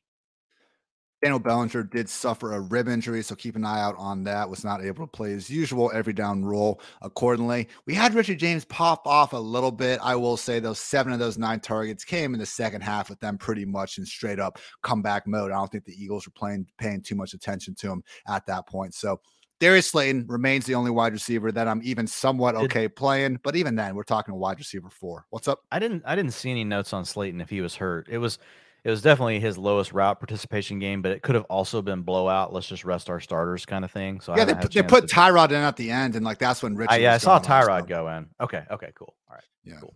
Ty God. Ty God threw a touchdown. Love to see that. All right. Ravens took down the Steelers 16 to 14. The battle of backups, backups, basically. Ravens plus two, uh, cashed under, I'm sorry, you know, cashed good money Ian. Under 36 and a half also cashed here. So with Baltimore, Tyler Huntley got sent into the concussion protocol and ruled out after just 12 pass attempts and nine carries. He got nine carries just in that short span. That is wild brought in Anthony Brown. I do believe we saw Harbaugh say that he's optimistic that Huntley has a chance to get through the uh, protocol and play by week 15. I believe based on how their playoff odds are looking, like they really don't need to rush Lamar Jackson back. I think I saw some reports this morning saying that week 16 a little more realistic there for Lamar. So really, Dwain, we're gonna keep. I, have been calling him this. Like Mark Andrews is a you're going down with the ship type of fantasy player. Yeah. Like, come on, we just can't we can't bench the guy. I know it sucks but it's Mark Andrews. Like at this point, I don't have anything else. Like he's come on. Like he's the reality is he's probably playing hurt. Like since he got hurt in week it was I believe it was week six, even though he came back and he played before he missed time, like since then, he's not been the same Mark Andrews. Now he's still getting the targets, he's still getting all the routes, just like you mentioned. 89% uh, or sorry, 96% route participation. No other tight ends get that. Like Travis Kelce doesn't even get to be on the field that much. 27% target share. So he's not just out there, he's earning targets, but only 50% of his targets were catchable today. So it's just, eh, there's a lot of things going on with Mark Andrews, but yeah, I agree. You're just going down with the ship. It's still hard to not rank him, you know, as the second best tight end in fantasy, like just because you keep seeing this every single week. You're like, well, it's eventually got to break his way. Like I wrote about him to this week in my rankings. I'm like, you know, he's kind of due. Uh, well, he still do. Like I could just copy and paste the same thing. I don't even have to write that next week, Ian. I can just paste it over and reuse it for the article. Um, looking at the 27% target share we saw today, but yeah, I, I, am with you. You just got to ride this thing. Um, you know, the other thing, the other thing, I got to go to you. Like, you're the Ohio State Buckeye guy. What What are your thoughts on J.K. today? I thought you were going to say Georgia losing sleep over Dwain. Those are my uh, yeah. thoughts on it. It was. No, it was no, I won't do see. that to you it was good to see. I do kind of agree. I saw Dr. Edwin Porras from Fantasy Points. He's been on this pod loads of times over the years, but I mean, he brought it up too. Even the 44 yard run Dobbins had, I mean, wide open hole. And I was kind of surprised he didn't house call it, to be honest. So it was nice that he did find the end zone on the next carry. It's, t- it's hard to really look at a 15 carry, 120 yard performance and not be impressed. I, doubt, I did not get eyes on every single play this game, though. So more on that. But once again, Gus Edwards averaged over five yards per carry in his own right. And then you pull up the stats and the usage, and they're awfully similar. So yeah, Dobbins and Gus, if they can keep averaging five, six yards per carry like they have over these past years, they're going to be just fine. I'm not all that optimistic in it keeping up, though, especially without Lamar Jackson next week. I mean, Dwain, if it was only Dobbins and Gus, I'd feel better, but we still got Kenyon Drake coming in stealing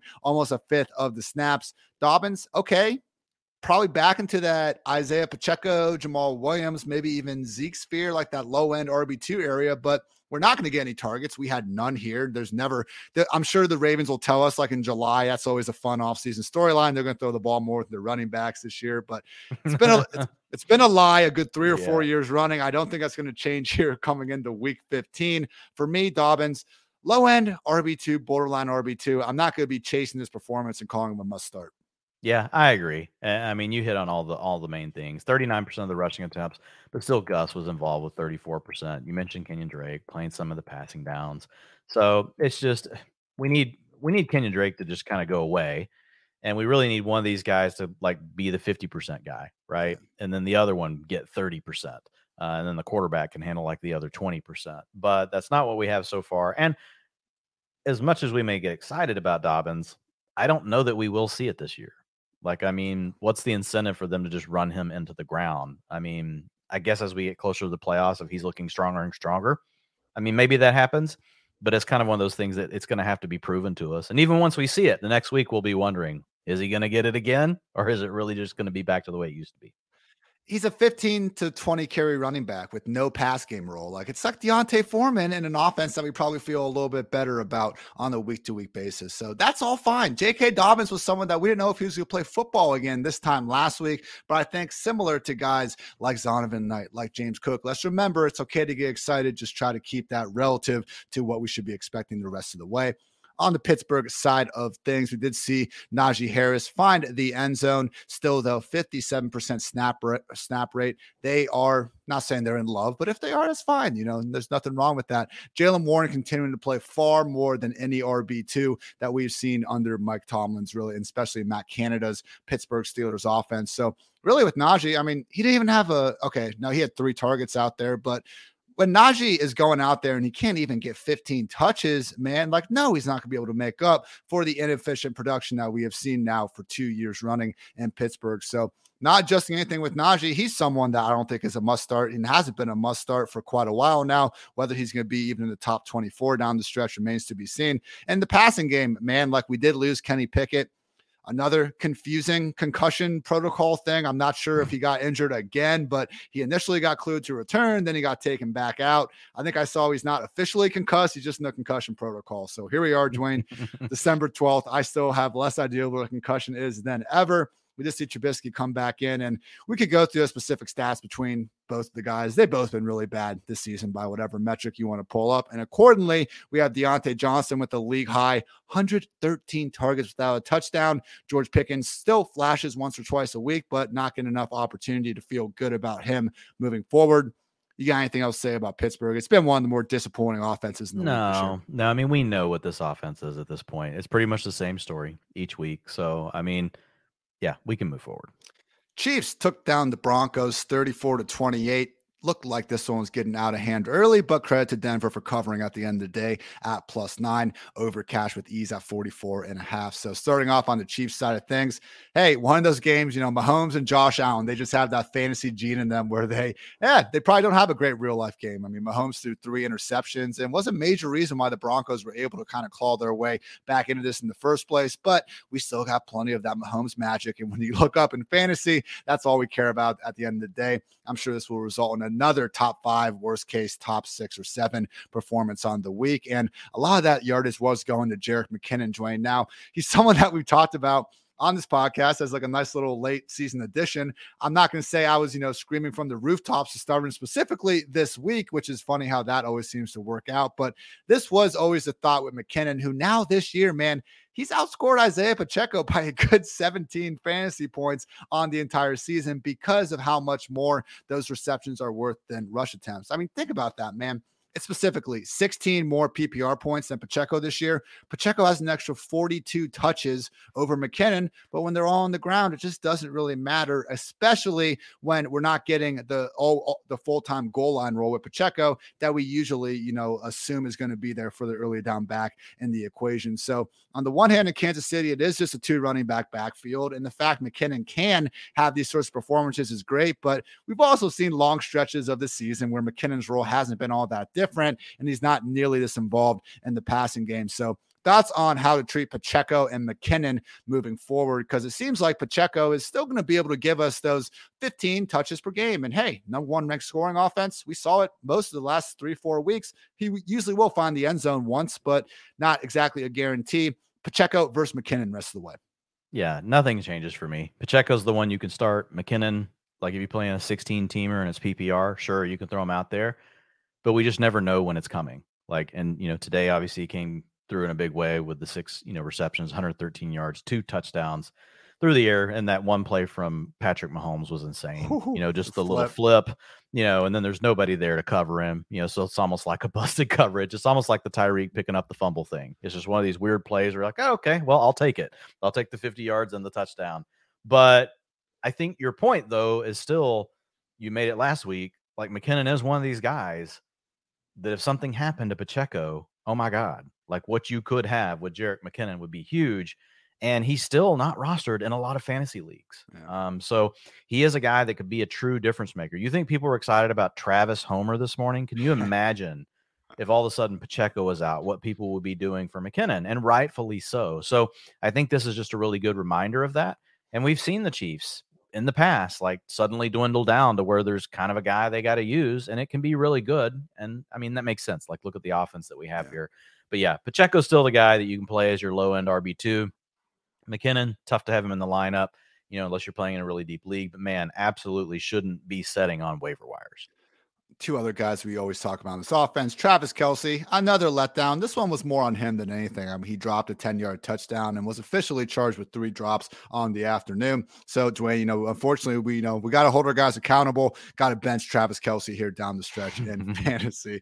I kid, I kid. And good news, guys, Juju Smith Schuster did overcome these back to back duds he's had since coming back from the concussion team high 11 targets. He caught nine of them for 74 yards and a touchdown that was more so Patrick Mahomes scramble drill induced. But guess what? That's one of the main reasons why so many of us were told to draft Joe Juju back there in the summer. So, hey, right there in the top 24 again, Dwain. Thank you for talking me off a mini ledge uh, with it last week. He's had the route participation back in a good amount. And, you know, I definitely felt good after digging a little bit deeper into this Broncos defense and seeing that they had had some troubles against uh, receivers, spending a little bit more time in the slot this season. So, yep. Juju, Kelce, Pacheco, McKinnon to an extent, and obviously the godfather of them all, Patrick Mahomes, feeling awfully good going into what's a pretty smashable fantasy playoff stretch. On yep. the other, Feel, on the yeah, yep. go ahead. Nope, sorry. We're good. Feel good about all those. Yep. Go ahead. Broncos. Bronc Ian, let's talk about the Broncos. Love it. Love you, Dwain. We we are excellent transitions sometimes. All right, with the Broncos. Russell Wilson, man, he was coming back, honestly playing some of the best ball we've seen this year. And I get it. That bar has not been high. Uh, three touchdowns though. I mean, we hadn't gotten that since that Raiders game that happened freaking forever ago in week three or week four. So come back. He's gonna, he's gonna have to get some more toilets now. Like, ah, no, you know, come so on, man. I wasn't gonna bring it up, but all right. Uh, look, man, I, I don't want.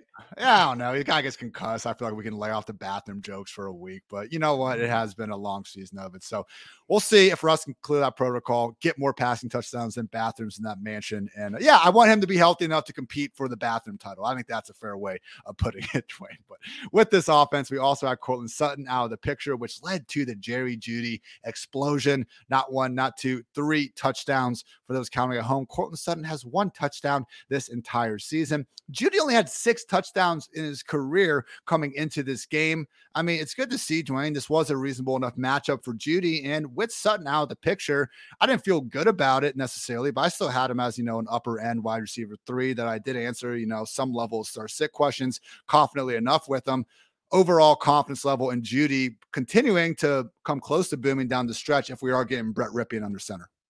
Yeah, I think I, that doesn't honestly worry me that much because Russ has been so bad. It probably won't be worse than Russ. Now, Russ, to your point, was playing well today.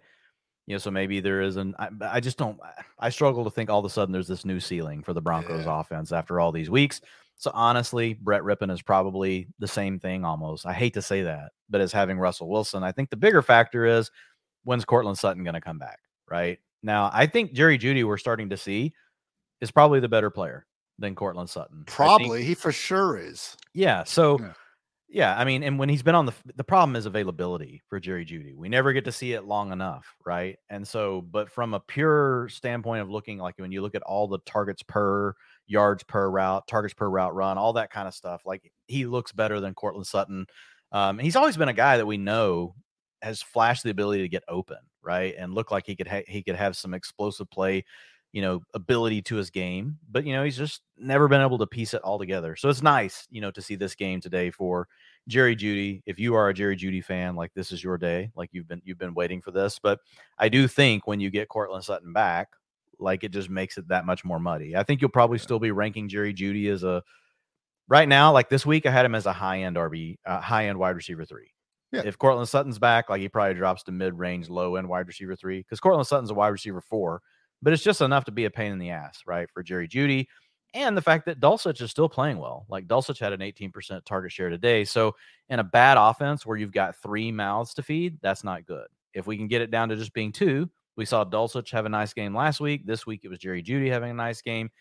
You know, that's we can handle that. Like, but once there's three of them, that's a problem we do have a winnable stretch Cardinals, Rams, and Chiefs over these final three games. So if Sutton does stay out and we can finally condense everything around Jeudy, yeah, we'll be feeling better. That said, I'm with you, Dwain, in terms of ranking it. Like when Jeudy was out all those weeks, we didn't feel good about ranking Sutton higher. We don't feel good about ranking anyone higher in this offense because of how bad it's been all year. I mean, 28 points, that's the most points of the entire season. I think they were sitting at 23 23 points was their season high point total in a freaking December football game. Absolutely ridiculous. And I don't think we're getting a running back to ever emerge out of here. I mean, Latavius Murray is now back into a three man committee. Though Mike Boone did suffer an ankle injury, we'll see, you know, how bad off he is. But Marlon Mack, man, Blast from the past, return of the Mac. What a jam. 66 yard catch and run on his screen. Had a nice stiff arm along the way. So that's probably enough to at least make it a two back committee. And we couldn't even confidently start Latavius Murray when it was a one back workhorse situation, Dwain. 2022 Latavius Murray with the Broncos and like 2018 Kalen Ballage with the Dolphins. Those are the only two times I can remember having this like 15 to 20 touchback and being like, no, I'm good. I, I see the utilization. I recognize it. I am good. I continue to be good on Latavius Murray and Marlon Mack the rest of the way. 49ers took down the Buccaneers 35 to 7. Brock Purdy blowing out Tom Brady. What a time to be alive. Two claps for you, Brock. 49ers covered three and a half, over cashed at 38 and a half, just ever so barely. So with Purdy, looked. He completed two passes for, I believe, zero yards in the second half. So this was not a situation where, you know, he had to completely put the team on his back for 60 minutes and all that. But guess what? Mr. Irrelevant has been, you know, jammed down our throats all freaking week by the mainstream media. We get it. Now he's Mr. Relevant. Okay. games. Move on now. He's just the quarterback at this point. Number eight highest PFF passing grade of the week, fourth in yards per attempt, third in adjusted completion rate, just a 5.9 yard average target depth. But guess what? That's not really abnormal in the Shanahan offense. All those yards count equal in fantasy land. So who cares about the style points involved?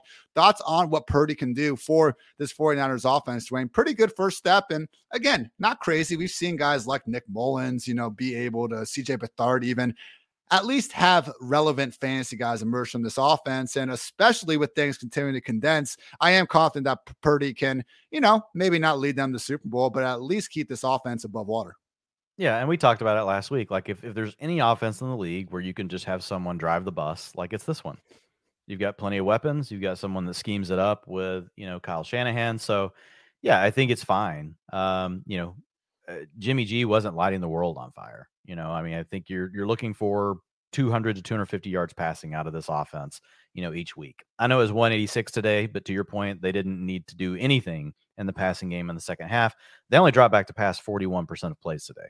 So that means they ran the ball 59% of the time. So I think that will always be a challenge if the 49ers, you know, and they've got a good defense, they've got playmakers, so they can get out the leads.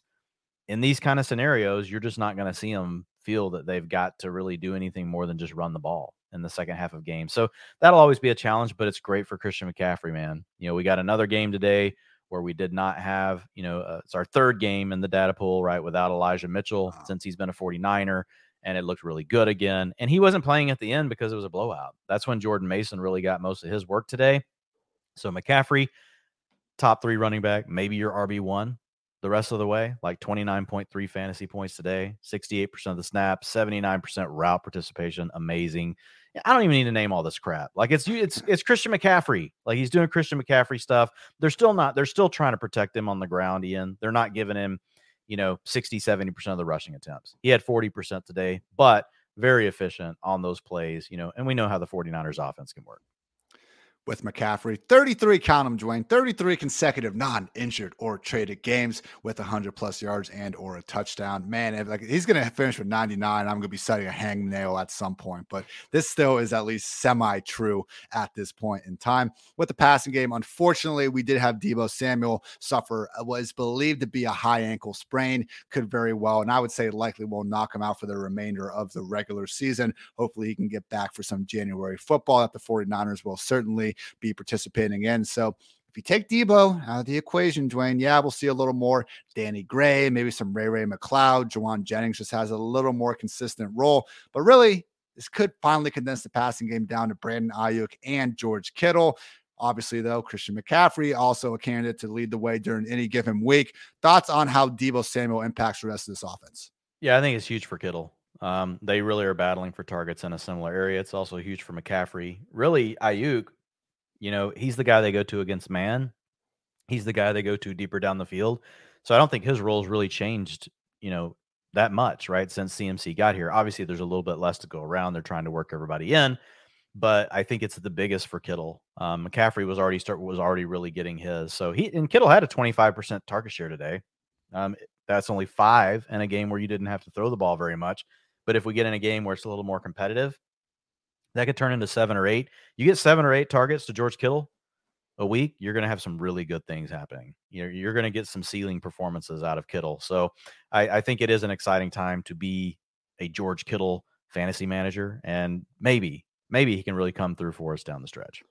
On the Buccaneers side of things, you know, you know, Dwain Byron Leftwich doesn't care about fantasy football. He's trying to go out there and score points this. and win real life games. And I, I went on, I won't replicate. He, he and Arthur rant. Smith. Yeah, they're you know. But no, but Arthur Smith. Arthur Smith goes on this rant after they like win a game and they scored 30 points and they're like, "Hey, how come Kyle Pitts didn't get more targets?" And he's like, "Cuz I don't give a shit about Kyle Pitts' targets when we're winning games and scoring a lot of points. It doesn't quite hit the same way when Leftwich is trying to make that and your offense has scored what now? 7 points in the first like excluding that crazy comeback. This offense has to be able to score all freaking season long. They're 27th in points per game going in this year, and that's going to fall and be even lower after this one. So we can continue to go all the way around all the metrics that points. to being a bad offense. But you guys got lives. We don't need to continue to bury Leftwich. But come on, man, just don't come at fantasy football for no reason. Like you know, you know what's making a lot of money for uh, the real life football. A lot of people paying your salaries. Byron Leftwich, the taxes coming out of fantasy football. All right, I said I wasn't going to rant. Now I'm getting right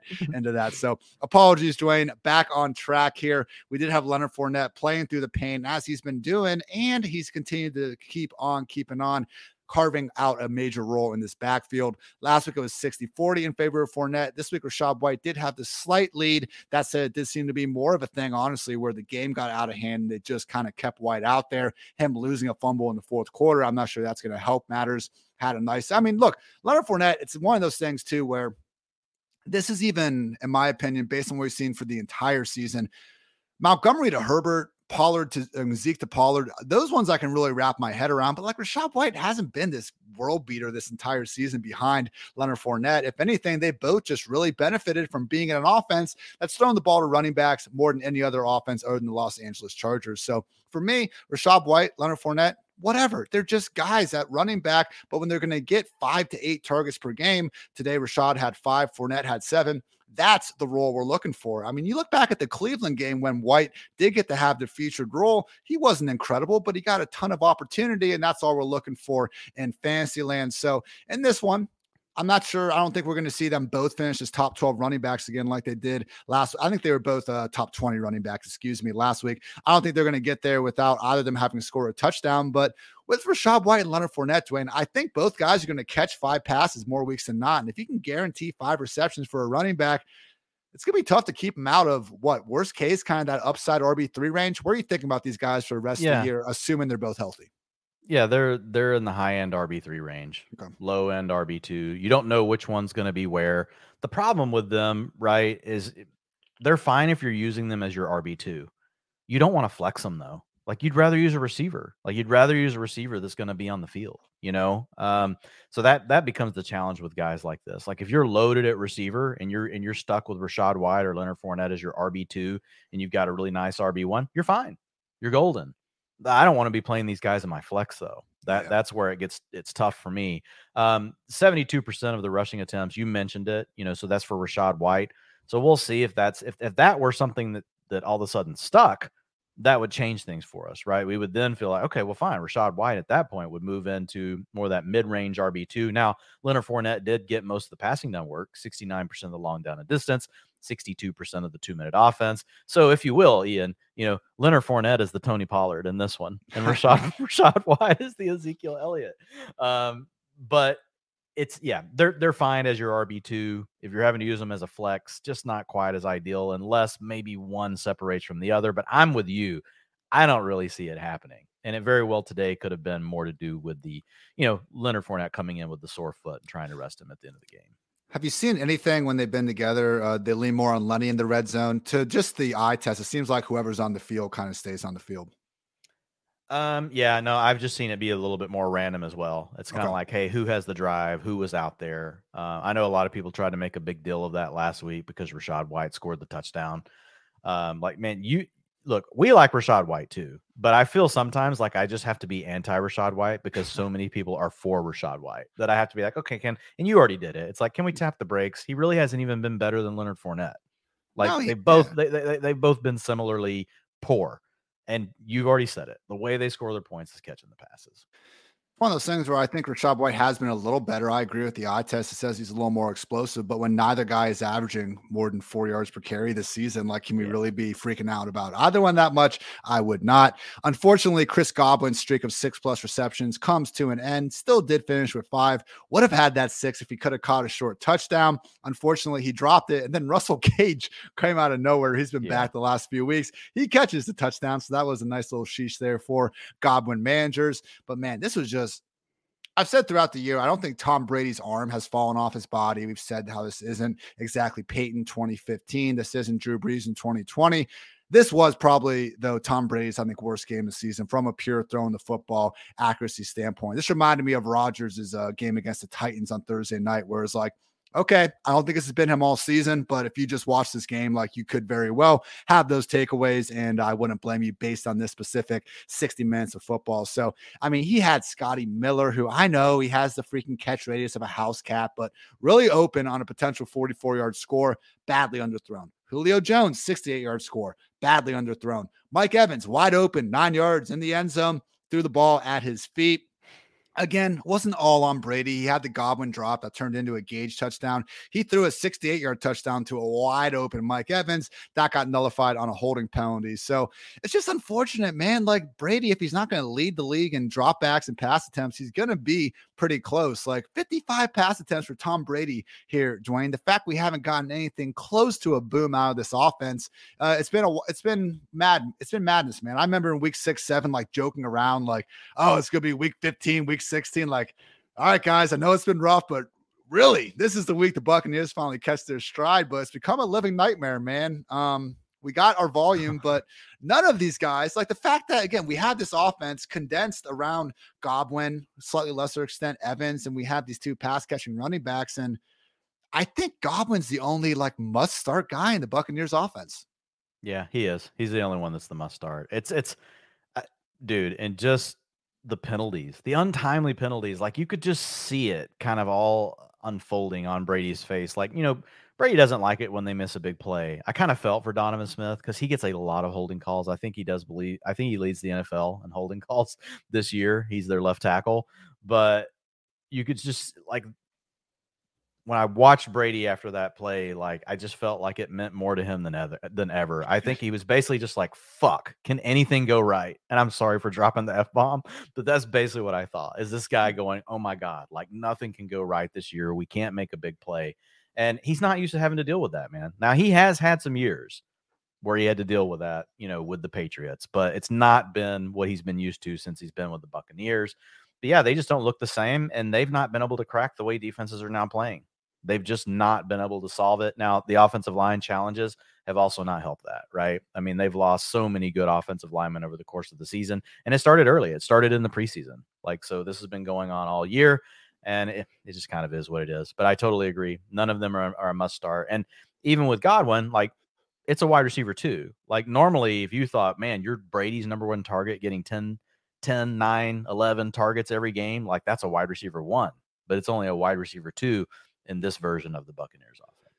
I know, Dwain, we like to keep it clean more often than not. And I do think that, you know, using the F word as a filler, like, okay, you know, we can be better than that. But when you see Tom Brady lose by 28 points to Brock Purdy, yeah, fuck, man. What is this all season? Oh, and then the, yeah. All right, let's move on here. Panthers 30, Seahawks 24. Carolina covers as three and a half point dogs over cashes at 44 and a half. So, man, if you would have told me before today, it's like, hey, Panthers are going to score 30, you know, really move the ball with some consistency, I'd be like, all right, DJ Moore picking up another good game with Darnold. Maybe the backfield's got some clarity. Nope, this is uh, like the Atlanta Falcons, pretty much nightmare scenario all over again, where maybe the Panthers can score with some unforeseen consistency down the stretch. I would not bet on it, but guess what? Even if they do, I don't think we can feel confident enough about any of these, you know, snap shares and just pecking orders, other than just, you know, throwing a dart at them as wide receiver threes or RB threes. Goose egg for DJ Moore. Now he was open a couple times, you know, potential 20, 30 yard gain down the seam. That uh, the ball was thrown a little bit late. Also potentially open for a four yard score. Darnold couldn't put it on him. But that's kind of life with Sam Darnold. As much as Sam Darnold, sadly, is a relative upgrade over what's been going on this year, it's not like we were all thrilled to have DJ Moore on the squad last year as well. So, boomer bust, wide receiver three at best. I thought we were getting back there to potential, you know, low end, borderline wide receiver two territory. Not quite, not this year. But even more concerning, Dwain, is this ever evolving backfield. So, when originally Christian McCaffrey got traded, it was actually Chuba Hubbard as the lead back. He quickly got injured, and D'Onta Foreman took over and took over well. That said, we saw this funky stretch there where they had a Thursday night game and Chuba actually was a little bit banged up. So that was his first game back. And then we had some bad game script. These last two weeks following, I mean, this this last week, I guess, following their bye, probably the closest thing we've seen to them being at full strength since that original game when Chuba got hurt. And yes, it is leaning in Foreman's favor. And if we can get 21 carries out of the dude, okay, I'd bet on him finding the end zone more times than not. But clearly, with Chuba taking some of that pass down work, I mean, accounting for 17 touches in his own right. And oh, yeah, we got to get Raheem Blackshear on the field for, you know, 19% of the snaps as well. You know, the basically the equivalent to Kenyon Drake going on in Baltimore over there. It just doesn't make things any easier. Again, for a Panthers offense that good on them. I'm also not expecting them to score 30 points per game moving forward. So knowing that they got, let's see, the Steelers, the Lions, the Buccaneers, not exactly, you know, the most dreadful schedule here. Thoughts on Foreman or Hubbard the rest of the way, Dwain? Because I don't see either guy consistently or even getting close to cracking that top 24. It's a boom bust RB2. Like, I mean, he came through with the 20 the 21 rushing attempts today, but the Panthers only dropped back to pass 40% of their plays because they were leading in the game. You know, I mean, they they were ahead pretty much the whole way. I don't remember exactly when the lead started, but most of the game they were leading the Seahawks. Um, Geno had a first had a rough kind of first couple of drives that really put you know the Panthers behind. So you're gonna have other game scripts that don't work out this way, right? And then all of a sudden that 50% of the rushing attempts, which is what he had today, 49%, 33% went went to Chuba Hubbard. Then it becomes more problematic because then 21 rushing attempts turns into 10 you know, I will say with the Panthers, since Steve Wilks has taken over, uh, they are the number four most run heavy team in neutral game scripts. So they want to run the ball. They want that to be their identity. And I would too if my quarterback was, you know, Sam Darnold or before that, you know, Baker Mayfield or, or PJ Walker. Like I get it. I know what they're trying to do. And their defense actually is pretty decent. Like their defense is probably like, if anything, you can at least call it underrated. Like it's a scrappy little defensive unit. So I, when I look at this team, I, am with you. It's tough to get too excited about it, but I do think Foreman is the only one that you can play. He's still that boom bust. Chuba, I really still don't trust. It was nice. He got a little bit of the passing down work today, but again, in a bad script, like, you know, he gets seven touches on a bad offense, right? And so I think that's going to be a challenge, but it is funny, man. Chuba Hubbard scores a touchdown. Raheem Blackshear scores a touchdown. D'Onta Foreman can't get a touchdown. Like and he, he got, has 21 carries. So he got his chances though. They gave him he got down he the one yard line. They gave him yeah. another one, and then Chuba managed to uh, reach the ball across. So yeah, Chuba job. had 70 or had 63% of the short down and distance. So that could have just been one of those things that just worked out that way today, based on you know kind of the question you asked earlier about you know trends with one of the other backfields. Like mm-hmm. it could have just been more to do with that. Um, but something we can keep an eye on. I don't even know if we have to keep an eye on it. Do you want any Panthers? What's funny is the Panthers could win this division. I like know. what? It's possible. Like, it's possible. Like if they win out, they win it. They'll get a home game.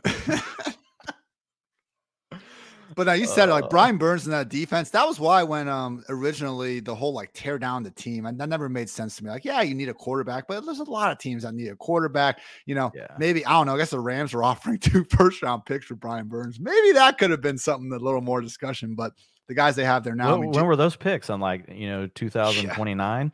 Yeah. Just the Rams don't have any first round picks. But I mean, the secondary, you know, Jaycee Horn had a pick today where he just yeah. timed the Metcalf route absolutely perfectly. I thought they he was going to take that back, and he fell at the end. He it was all it was it was out in front of him. They got some dogs over there in Carolina. Over to Seattle, Geno Smith, the one guy just continuing to give us some weekly passing production. Gotta love it. Now, yeah, he had some mistakes out there, three turnover worthy plays. Don't want to see that. But my goodness, three more touchdowns to the total. Geno Smith now from 2021 to 2022 has 30 passing touchdowns. From 2013 to 2020, he had just 29. So I'm with you right there with guys like Deshaun Watson, right there with Jared Goff, you know, uh, in that even Dak Prescott, all those low end QB ones. Geno certainly deserves to be in that group. And accordingly, Tyler Lockett, six straight games with a touchdown now. I mean, this dude is poised to clear a thousand yards and or get 10 touchdowns for the fifth season in a row. More goodness out of DK Metcalf. Even Marquise Goodwin has been flashing a little bit here or there. Wouldn't say I'm confident enough to fire him up as anything more than a desperate boomer bust flex. And like we're in the playoffs now, Joy. I don't think, come on, we're not starting Marquise Goodwin in the playoffs, I hope. But hey, former track star going out there and making some plays. The big thing to talk about though is what the hell? What the hell, Schefter? My my, my life. Tony Jones starter. Come on, man. Like, where did that even come from? Like, it came from Adam Schefter. That's who it freaking came from. But you look at it 9% snap rate, 91% for Homer. This wasn't wrong. This was yeah, freaking treason. You know what, though? This was a I'll lie. I'll take it because it made me bench Homer anywhere that I had a doubt. where I had picked him up and thought, well, you know, we'll have to throw him in this week. Like I just benched him and he only had 5.4 points. But to your point, yeah, Homer dominated 91% of the snaps, 64% route participation, 82% of the rushing attempts, 100% of the two minute offense, 100% of the snaps inside the 10, 93% of the long down and distance. Like Tony Jones had nothing. Yeah, you could not have been more wrong on whoever shared. Yeah, this source should no longer be a source if in fact there is one. You know, sometimes I think these source things are kind of funny per source. Okay. All right. And hey, hand up. I did not fall for the Tony smokescreen. I appreciate you keeping me accountable. Comments. My answer to Seattle Seahawks backfield was no, don't touch it. Because I even thought we were going to have more guys potentially involved in just Homer and Tony Jones. So, hey, it's one of those things where, again, I think we just really tend to overhype whatever guy is just in the name. And we should be doing that. Like, it's pretty boring if we just, like, if Dwain and I just went through every single team and focused on, you know, the top 10 player and just talked about how great they were. I don't think we get uh, all that far, yeah. you know, in our fans fantasy league. So I see why guys like Tony Jones are the big time players. I'm just I want some accountability out there because like that was an atrocious report. You, to say the guy's going to start and he plays, he has two touches in the entire freaking game. uh, that's one thing I cannot get behind. So yeah, that sucked. Uh, it sounds like Dwain that Kenneth Walker, DJ Dallas have a chance to get back, but I believe it's a short week. So I was talking about that. According earlier. to who? Pete Carroll. Uh, yeah. Hey, Chris Carson will also be back. They're going to re-sign oh him to the God. team, and he'll Too be back. Soon. Too soon. Jeez. All right, they play on Thursday night. So let's say, yeah, Dwain, time. that we have these guys out again. Now they did like I believe um uh who is the they signed a random uh, Wayne Gallman. That's who they signed Wayne Gallman last week. So maybe that wasn't it was too quick of a turnaround time for him to be active. But I did think that Homer was going to be the lead back if as long as Kenneth Walker is going to be out of the picture. 91% snaps. I know it didn't go his way in this one, but that's as elite of a snap rate as we could ask for. Just wasn't a ton of opportunity to go around the backfield. If Walker and DJ Dallas are out ahead of a brutal Thursday night matchup against the 49ers, Homer, like low end RB2? Yeah, you could even... use him. Okay. The key is DJ Dallas has to be out too. It can't just be Kenneth Walker because the week before, and look, we've just seen them. We've actually seen DJ Dallas and Homer. We've seen what they want their roles to be. DJ really is, you know, the guy that comes in and handles some of the early down work. Now he handled passing down duties earlier in the season, but only because Travis Homer was injured. Then once Homer came back and was in the fold, he really did take you know the passing down work back over, and Dallas just occasionally would spell Kenneth Walker. So I think if we had that scenario back, it probably would be DJ Dallas more in the Kenneth Walker role, Travis Homer more back in the role, and they probably split it a little bit more, right, than than what you know Kenneth Walker was getting but it, would need to be both of them being out you know, before I would trust it. And that's a possibility. I mean, neither one of them practiced at all last week. That's what made it so funny to me. It's like DNPs across the board. Oh, uh, you know, we're yeah, Travis, you know, not Travis Homer, uh, DeeJay Dallas, you know, he's going to be a, a, game time call. And, you know, it's 50 50 that Kenneth Walker's going to play. I'm like, this is, this is complete BS. Like this is totally, you know, Pete Carroll with the gla- and I appreciate it. He is a glass half full kind of guy. He does this with everything. So it's not like it's really it's in, it's his mo. He does it for all things in life. I don't think it's just injuries. He's one of these guys. He's very positive. I'm sure he pumps you up as a coach, but it's maddening, you know, for fantasy managers. I just always lean to like whatever he says. I like dial it back by like fifty percent. You know? I always prefer Cliff Kingsbury. Tell me everyone's a game time decision. Like just no difference. yeah. You're not going to give me anything. Uh, Zac Taylor just will refuses to give medical updates on his players nine times out of ten. if he knows something, then tell us. But yeah, we've been over the Pete debacle plenty of time. But hey, Pete Carroll, obviously, you know, having a nice little year for himself. A lot of people are writing off these Seahawks. So good job by you from that perspective, Pete.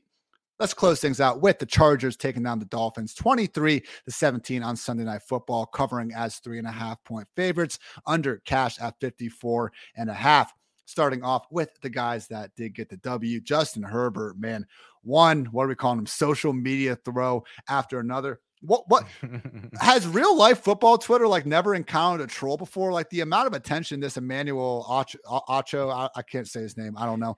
The amount of attention they give this dude for just like terrible analysis, like you're doing exactly what he wants. Did we just ignore like Skip Bayless's rise to the top of the industry for the last 20 years?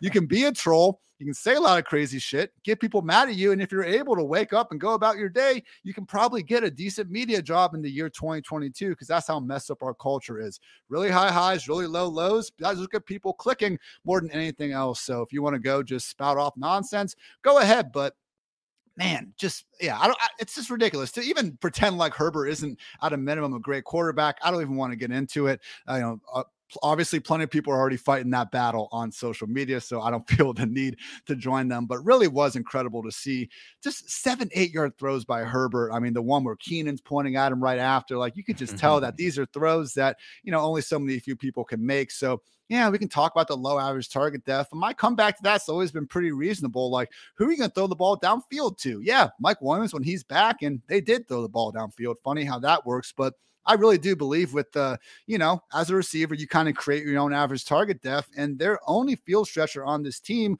was Jalen Guyton, who's been out since week three. And even even him calling him a field stretcher, that's probably being a little bit nice to him. He's just a backup wide receiver who they throw deep to more at times than not. So with the passing game, Mike, Keenan, 12 catches, 92 yards. That's a hell of a Keenan Allen line right there. Yeah, when these guys are healthy, we're feeling great, Dwain. And we're finally seeing the boom from Herbert, where all of his guys, pretty much all of them are healthy. And all of a sudden, he's playing some of his best football of the year. Funny how that works. Yeah, man. Mid range QB one uh, with QB, you know, with high end QB one upside. Like, uh, it's funny like for as much as like we go round and round around herbert like i honestly ian have never felt the need to make him less than a mid-range qb1 like I, because I'll, honestly the other part of it is when you look at the rest of the quarterback pool this year like just like who are you putting over him? Like it was always hard to find like who yeah. like like sure you could make an argument for a geno right? A guy like that um you know there for a stretch but it was always in my mind was like it's just going to be really hard for herbert to still not finish you know as a mid-range QB1 once he got his weapons back. And I think that's just really what we needed. And, you know, this was the first time all year where we've had both Mike Williams and Keenan Allen finish a game together. I, I mean, like, it's wild. Yeah. So, I mean, I, I don't think we need to really analyze it much further than that. And I'm with you. We have seen the data. Research shows that not, not the quarterbacks don't play a role, but the wide receivers do own their average depth of target. And so what was nice you know, with Mike Williams today. Now, this isn't always the case with Mike Williams and in the Joe Lombardi offense. I do think Joe Lombardi is part of this. I think he's still he's he's running an offense that was designed for Drew Brees. Like, why not like just you know run the same concepts but make everything like two yards deeper? You know, and I get it. You you got to deal with pass rush and there's timing and all that kind of stuff. But like we saw Mahomes, what he did with Andy Reid's offense when he first took it over. A lot of the concepts were still the same everything was just a little bit deeper, right? And Justin Herbert shows you, like, dude, he's amazing at his ability to buy a little bit of time in the pocket, keep his eyes downfield, and still just throw an absolute laser. But what was nice was with Mike Williams tonight, you know, he averaged 19.3 yards per reception.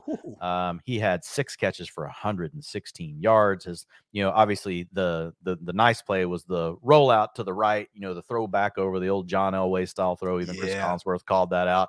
You know, just dropped a dime with pressure coming at him, you know, over the top to Mike Williams on that big 55 yarder. So I I think it's just simple, man. You've got all these weapons. Mike Williams can help you deep. Austin Ekeler is going to nail you underneath. Keenan Allen's going to work the middle of the field. He's an absolute nightmare, you know, on third downs. And then Josh Palmer, a guy that I haven't been, you know, really that kind to, like has played well over the last three to four games. Like he's starting to change my opinion of him a little bit. Like there's just plenty of weapons here, man. And we haven't even got to Gerald Everett yet. Gerald Everett had eight targets tonight. Like this Ooh. is a this is a potentially loaded offense. And so I, I, I look forward to it. I want to see Herbert succeed just because I'm honestly I'm tired of all the same stuff you're talking about. I don't get tied up in the middle of it, but we know Herbert's a good quarterback. Let's just move forward. With Everett, uh, what was the overall tight end usage though? Uh, I don't have it all. I just have eight targets, five receptions, 28 yards. He's been stuck around that 60% route participation. I was kind of trying to keep an eye on him, you know, tonight when I was watching the game. I, for whatever reason, like I always watch tight ends. Like always, I'm like, oh, off the field, he's not going to be over the 80%. Um, but he he was off the field a little bit. My guess is though it was a little higher tonight. He might have been more like 65, 70%. We'll have to see what the data says. Were there some other guys out there? Any names? Uh, Tre' McKitty? Yeah, I mean, yeah, he, yeah, I just wanted you to target. say Tre' McKitty. That was all did. I was trying. I know you did. Okay. Well, there was also a Stone Smartt. So we do have Stone Smartt getting some run out there as well. Got to Austin Ekeler continuing to do Austin Ekeler's things. Even found the end zone with a nice little fourth down goal line plunge. He is a strong dude out there, despite you know being a little bit smaller in stature. Uh, Chris Collinsworth did know another thing, man, saying he saw Mike Williams in practice like on Thursday or Friday, and he was hobbling around. So don't love hearing that, but you know what? He went out there on Sunday and did his thing. And as we know over the years, Mike has always been you know first or second team get banged up and then go get back out there and keep on keeping on. Dude falls like a bag of bricks sometimes in those contested catches, man. But hey, out there tonight making them and making plays. On their side of things, yeah, hey, I've come on here, I think, been very fair to. I think he is a good, the really good. I think he's probably a really good quarterback in a fantastic scheme with incredible wide receivers. And because of that, you're getting a season not all that dissimilar to what Alex Smith had when he was with Tyreek Hill and the Chiefs. Shout out to former PFF GOAT Kevin Cole for originally, I think, coining the Alex Smith to a comparison for this season. I get it, probably not the you know craziest uh, thing to go to with Tyreek Hill changing teams, but that's who he is. That said, Dwain, this was easily his worst performance of the season. Maybe it's just a Sunday night thing. I looked it up, and only this game and the Pittsburgh Steelers game are the only uh, oh, Sunday no. night games Tua's ever played. He just can't. He's waiting all day for Sunday night, and he, he can't handle Kirk it. Cousins on our hands a Uh-oh. new Kirk Cousins. Wow, Tua non-faithful is not gonna like that. But with Tua, man, again, just 10 of 28 on the day. That's the only stat you need to hear. I mean, it was like three of 17. We had like an Austin 316 type of situation going on. That's not good when we're talking about your quarterback's completions and attempts. Luckily, one of those went for a 60-yard touchdown to Tyreek Hill. And guess what? Tyreek Hill, thanks to being the fastest freaking human on the field, if not planet Earth, also scoop and scored a random ass fumble from Jeff Wilson and found his way to the end zone. That was absolutely insane. So Tyreek, unfortunately, did suffer an ankle injury in the second half, and he was getting it iced a lot, but I don't even think he missed any actual time with it other than the random play or two. He was back back on the field uh, more times than not. I guess at the end he was sitting a little bit more though, Dwain. Yeah. Yeah. They were definitely managing it. You know, it was, it was almost like every like third play or something he was taking off, kind of like the old Julio Jones treatment we used to mm. see back in the day. Yeah, Tyreek's been a serial abuser of that as well over the years, but he really does miss actual games, so we will take it. So, disappointing game for Jaylen Waddle, disappointing game for Tua, but again, I think we've seen more than enough to continue to trust these guys the rest of the way. Big news could be in the backfield where Jeff Wilson suffered a hip injury and got ruled out, carted back to the locker room. Didn't seem, I mean, again, I was joking to Dwain this before the show. Like, when we see there's a difference between someone not being able to like stand up on the field and getting carted and then like hey this is going to take a bit. Maybe you just want to get on the cart because you suffered a hip injury. Probably shouldn't be taking extra steps if we can help it. I don't know how long jeff wilson is going to be out. If he is though dwain we've seen this offense all year long really not having any inclination to use Sal- salvon ahmed or myles gaskin behind either Mostert or jeff wilson. So I believe they got the Bills next week. Not a layup, albeit we have seen this, you know, a little more banged up version, bomb middleless version of the Bills defense not be quite as formidable. If Jeff Wilson is out, how high are you willing to go in the ranks for Raheem Mostert? Um, he'll be in the RB two conversation. Um, the problem with this running game is it just hasn't really looked good outside of a couple of games, you know, and the offensive line has not really looked good um, you know, this is a scheme that is supposed to kind of look like on the ground, like they use a lot of the concepts from the 49ers, and it just doesn't look anything like it, to be honest. And they're trying to get creative, like they they they run these inside, you know, um, plays where they look like a toss to begin, like just to kind of give the give everything a little bit more time to set up. They're using a fullback. They're trying a lot of the same concepts that you see, you know, with the 49ers, but it's just they just haven't been able to get it going. But you're going to be in a top scoring offense potentially as you know 70 to 80 percent you know of the snaps that means Mostert's going to be viable. And the thing we haven't seen yet, really, from Mostert this year is we just we haven't seen him breaking the long plays. Ian, we got used to seeing that. We th- saw it in the preseason this year, even with Miami. I remember early, like watching him turn the corner. I'm like, oh man, like Mostert still got it. If he happens to need to be out there and play a lot, it's potentially, you know, he's going to guys going to be able to score some fantasy points. But we just haven't seen that. We haven't seen the long runs, haven't seen the consistency. But usage plays in a good offense. Like obviously, he's going to be in that RB two conversation. Going to be hard though to get him as anything. I don't know, probably max. Like, what are you thinking? Like RB 15, 14, somewhere in there is probably like the top end of the range. And I'm guessing probably more mid than that.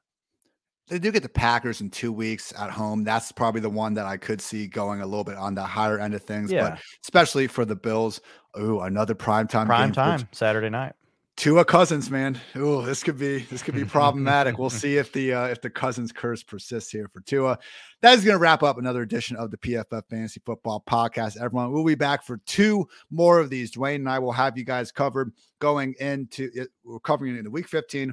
We'll cover you going to week 16. We'll cover you going to week 17. We will not cover you going to week 18. If you have a fantasy championship in week 18, that is your fault. We'll probably still do. I can't speak for Dwain. He's doing a ton of stuff that you got to pay a ton of money for over MB Fantasy Life. We'll talk about it in a second there.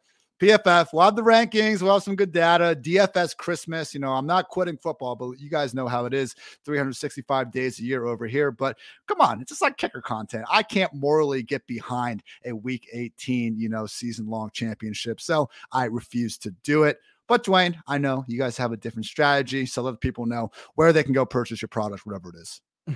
Yeah, you can purchase it all for free over Oh at fantasylife.com. Wow. Yeah, you can get the newsletter. Just go to fantasylife.com. Make sure you sign up. You get it every morning. Just nice five ten minutes, you know, of easy reading. You know, who doesn't want to start their day reading about football? It gets you in a better mood. Like you're probably going to have a better day at work, right? You're probably going to perform better. You might even get a raise. Like, and you're just think you're gonna your mind's gonna be at rest because you can get in there, you can make the waiver wire move, whatever it is you need to do before the rest of your league mates do. You can just rest easy. It's just it's just better. Like it's a stress free life. You know, whenever you have the newsletter Ian. So yeah, you got to go check it out. Obviously, we've got a YouTube channel you guys can look at rankings, tiers, utilization, all that's over at fantasylife.com. You can check it out on the website. And lastly, yes, to make sure you understand, it is free. Oh, thank God. Just hey, I'm just I'm, try- I'm trying to help out the loyal listeners of the PFF Fantasy Football. Hey, in this podcast. economy, in this in this economy, indeed. All right, everyone. I'll be back on Tuesday with my guy Nathan Jahnke going over some waivers, and I'll try to cook up some other fun shit to talk about. You guys know how it goes. So for Dwain, I'm Ian. Thanks so much for tuning in to PFF Fantasy Football Podcast. And until next time, take care, everybody.